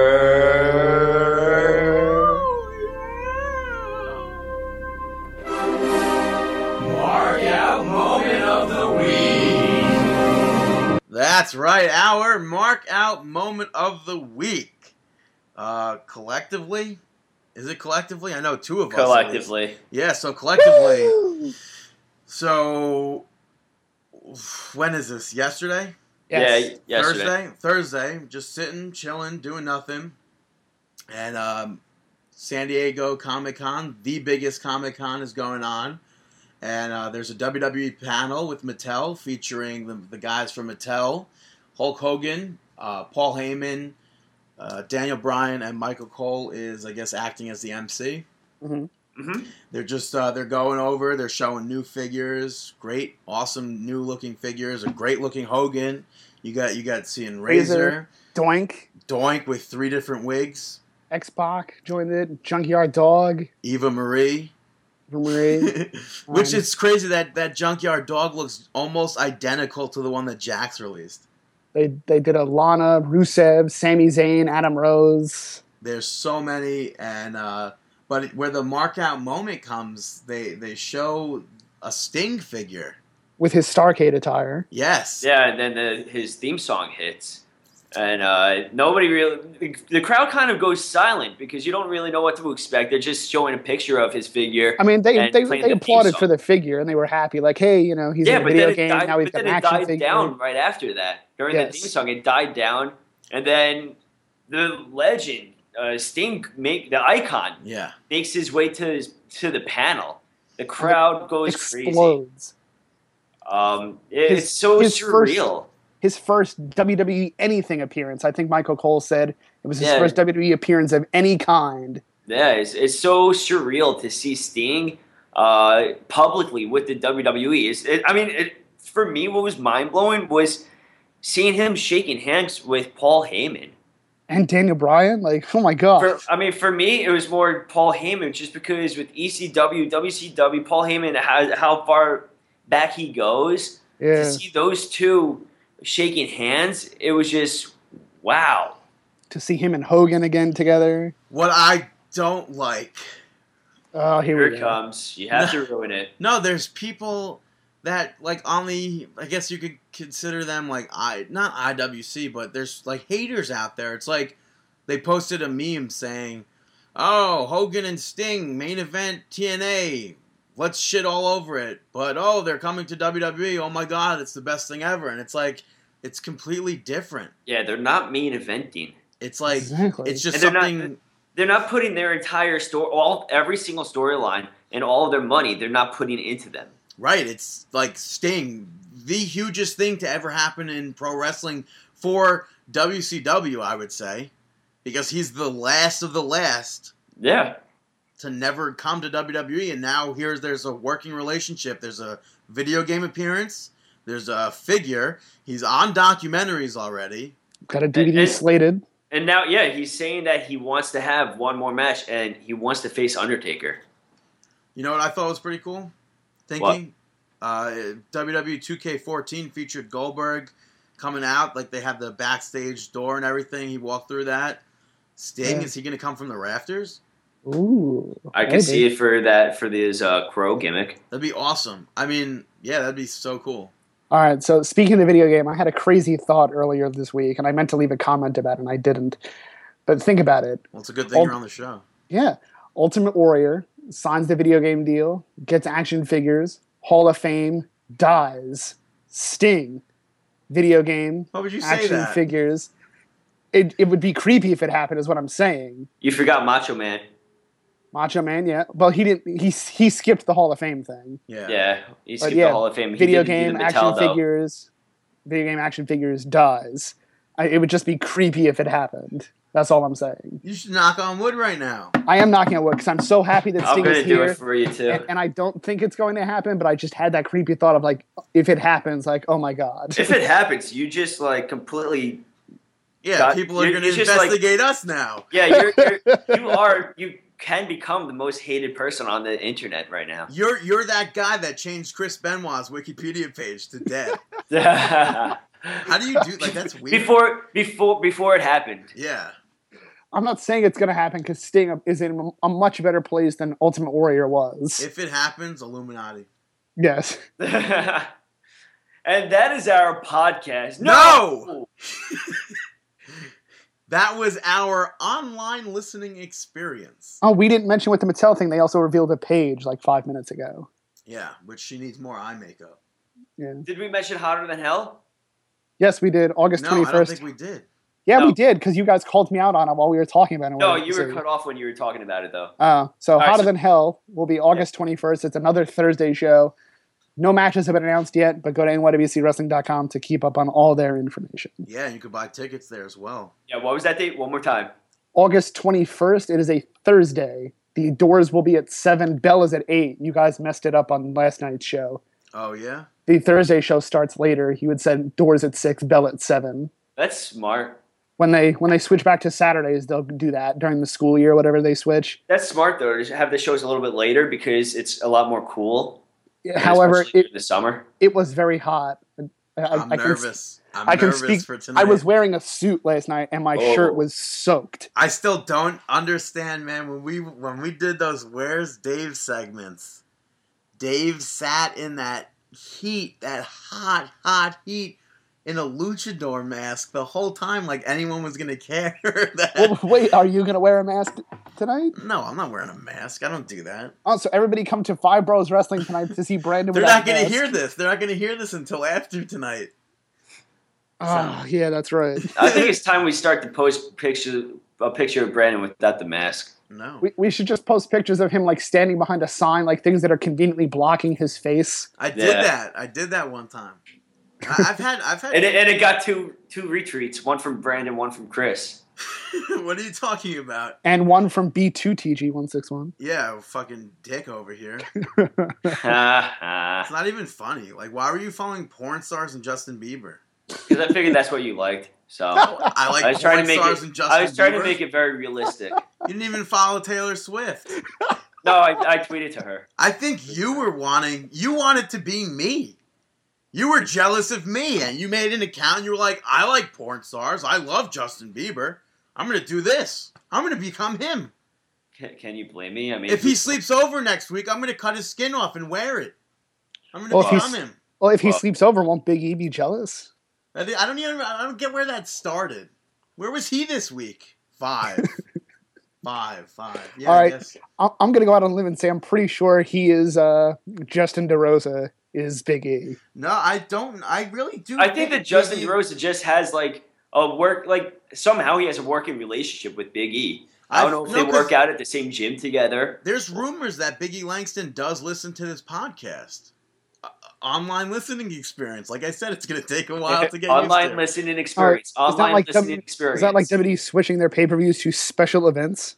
Yes, completely. We are not a podcast. We are an online listening experience I like it.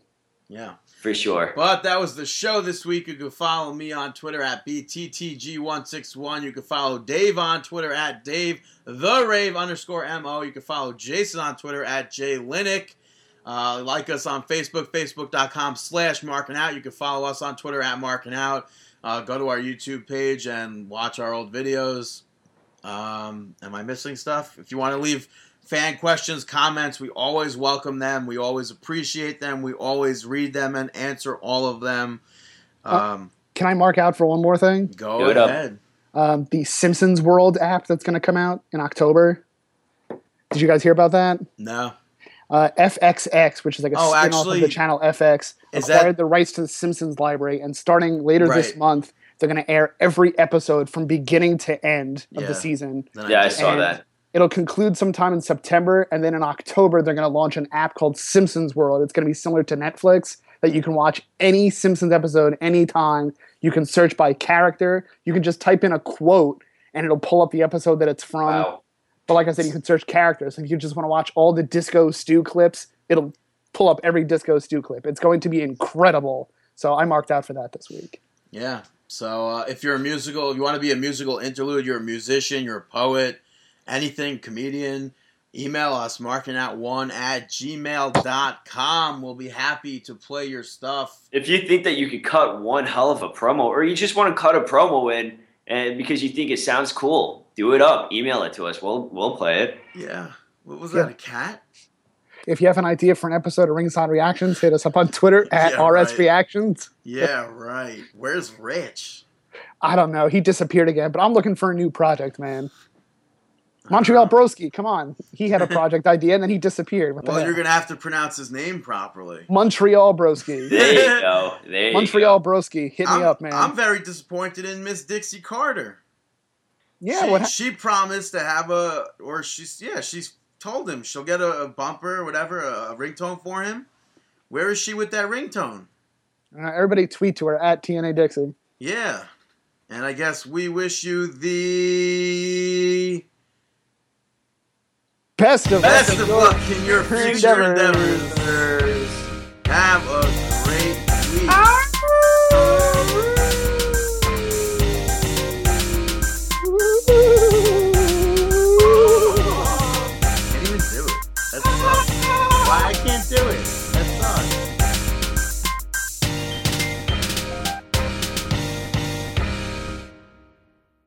Welcome to the after show on the online listening experience. Uh, this is only happening because we just finished recording and we see that there is another new comment. Uh, we didn't want to wait till next week to read it from Ben H. He goes on to say, "Hey Dave and Brandon and whoever else may be there too." So Uh, Jason. yeah, so Jason. So wait, how did he know I was going to be here? I don't know. Uh, well, he assumed that last week as well too. I guess because Chris did a, a shot Oh yeah. and you did a shot. But uh, Raw was awesome. Zack Ryder won a match for crying out loud. Woo woo woo. I wanted to ask, how many times have you gone to see a WWE live event, Ooh. i.e., the WrestleManias you've gone to? Oh, Have a great week, guys. Ben at Ben Hendley's. Um, that is very simple for me to answer. You, uh, I'll count it off. One, two, three, four, five, six, uh, seven, eight, nine, ten. I feel like Sesame Street right now. Ten. Uh uh uh. Yeah, what else we got? We got 11. We got 12. We got 13. 13, 13, 13, 13. 13. 14. 15. My goodness, 15. I can't think of them off the top of my head, but definitely over 15 for Yeah. me. I- I'd say probably somewhere between fifteen and twenty. I'm at 19 right now. Let's see, 19, 20, 21. Jesus. 21. I didn't really start going to any events until I was in college, and there was a streak where I was going to like almost every house show they had. And then that one year where they had Royal Rumble at the Garden, and then the Bash was at the Coliseum, I went to both of those. Uh, but I haven't been to anything in a while. I think mine mine's got to be 24, 25. Jesus Christ. Yeah, I'm at 25. That's like that's surprising to me that it's only been 25 events that I've been to Well, since 2000. No, since 1998. My very first one, I went to a house show at the Garden right after Rick Rude passed away. So maybe that was 1999. So Yeah, thank you very much for your comment, though. yeah, this is a great uh, after show online listening experience. And now it's time for our. yeah. Uh, how do we want to say goodbye? So long. Now it's Farewell. time to say goodbye to all our family. Happy trails to you. M I C K E Y. No, it's M A R K I N O U T dot com. An online out. listening experience. Marking Yes. out. Yeah. It also goes to the tune of M A R K I N O U T. M A R K K I I N O U T. Mark out. It's time to mark dun, it dun. out. Uh, oh, new theme song. There you go. I have a lot of free time.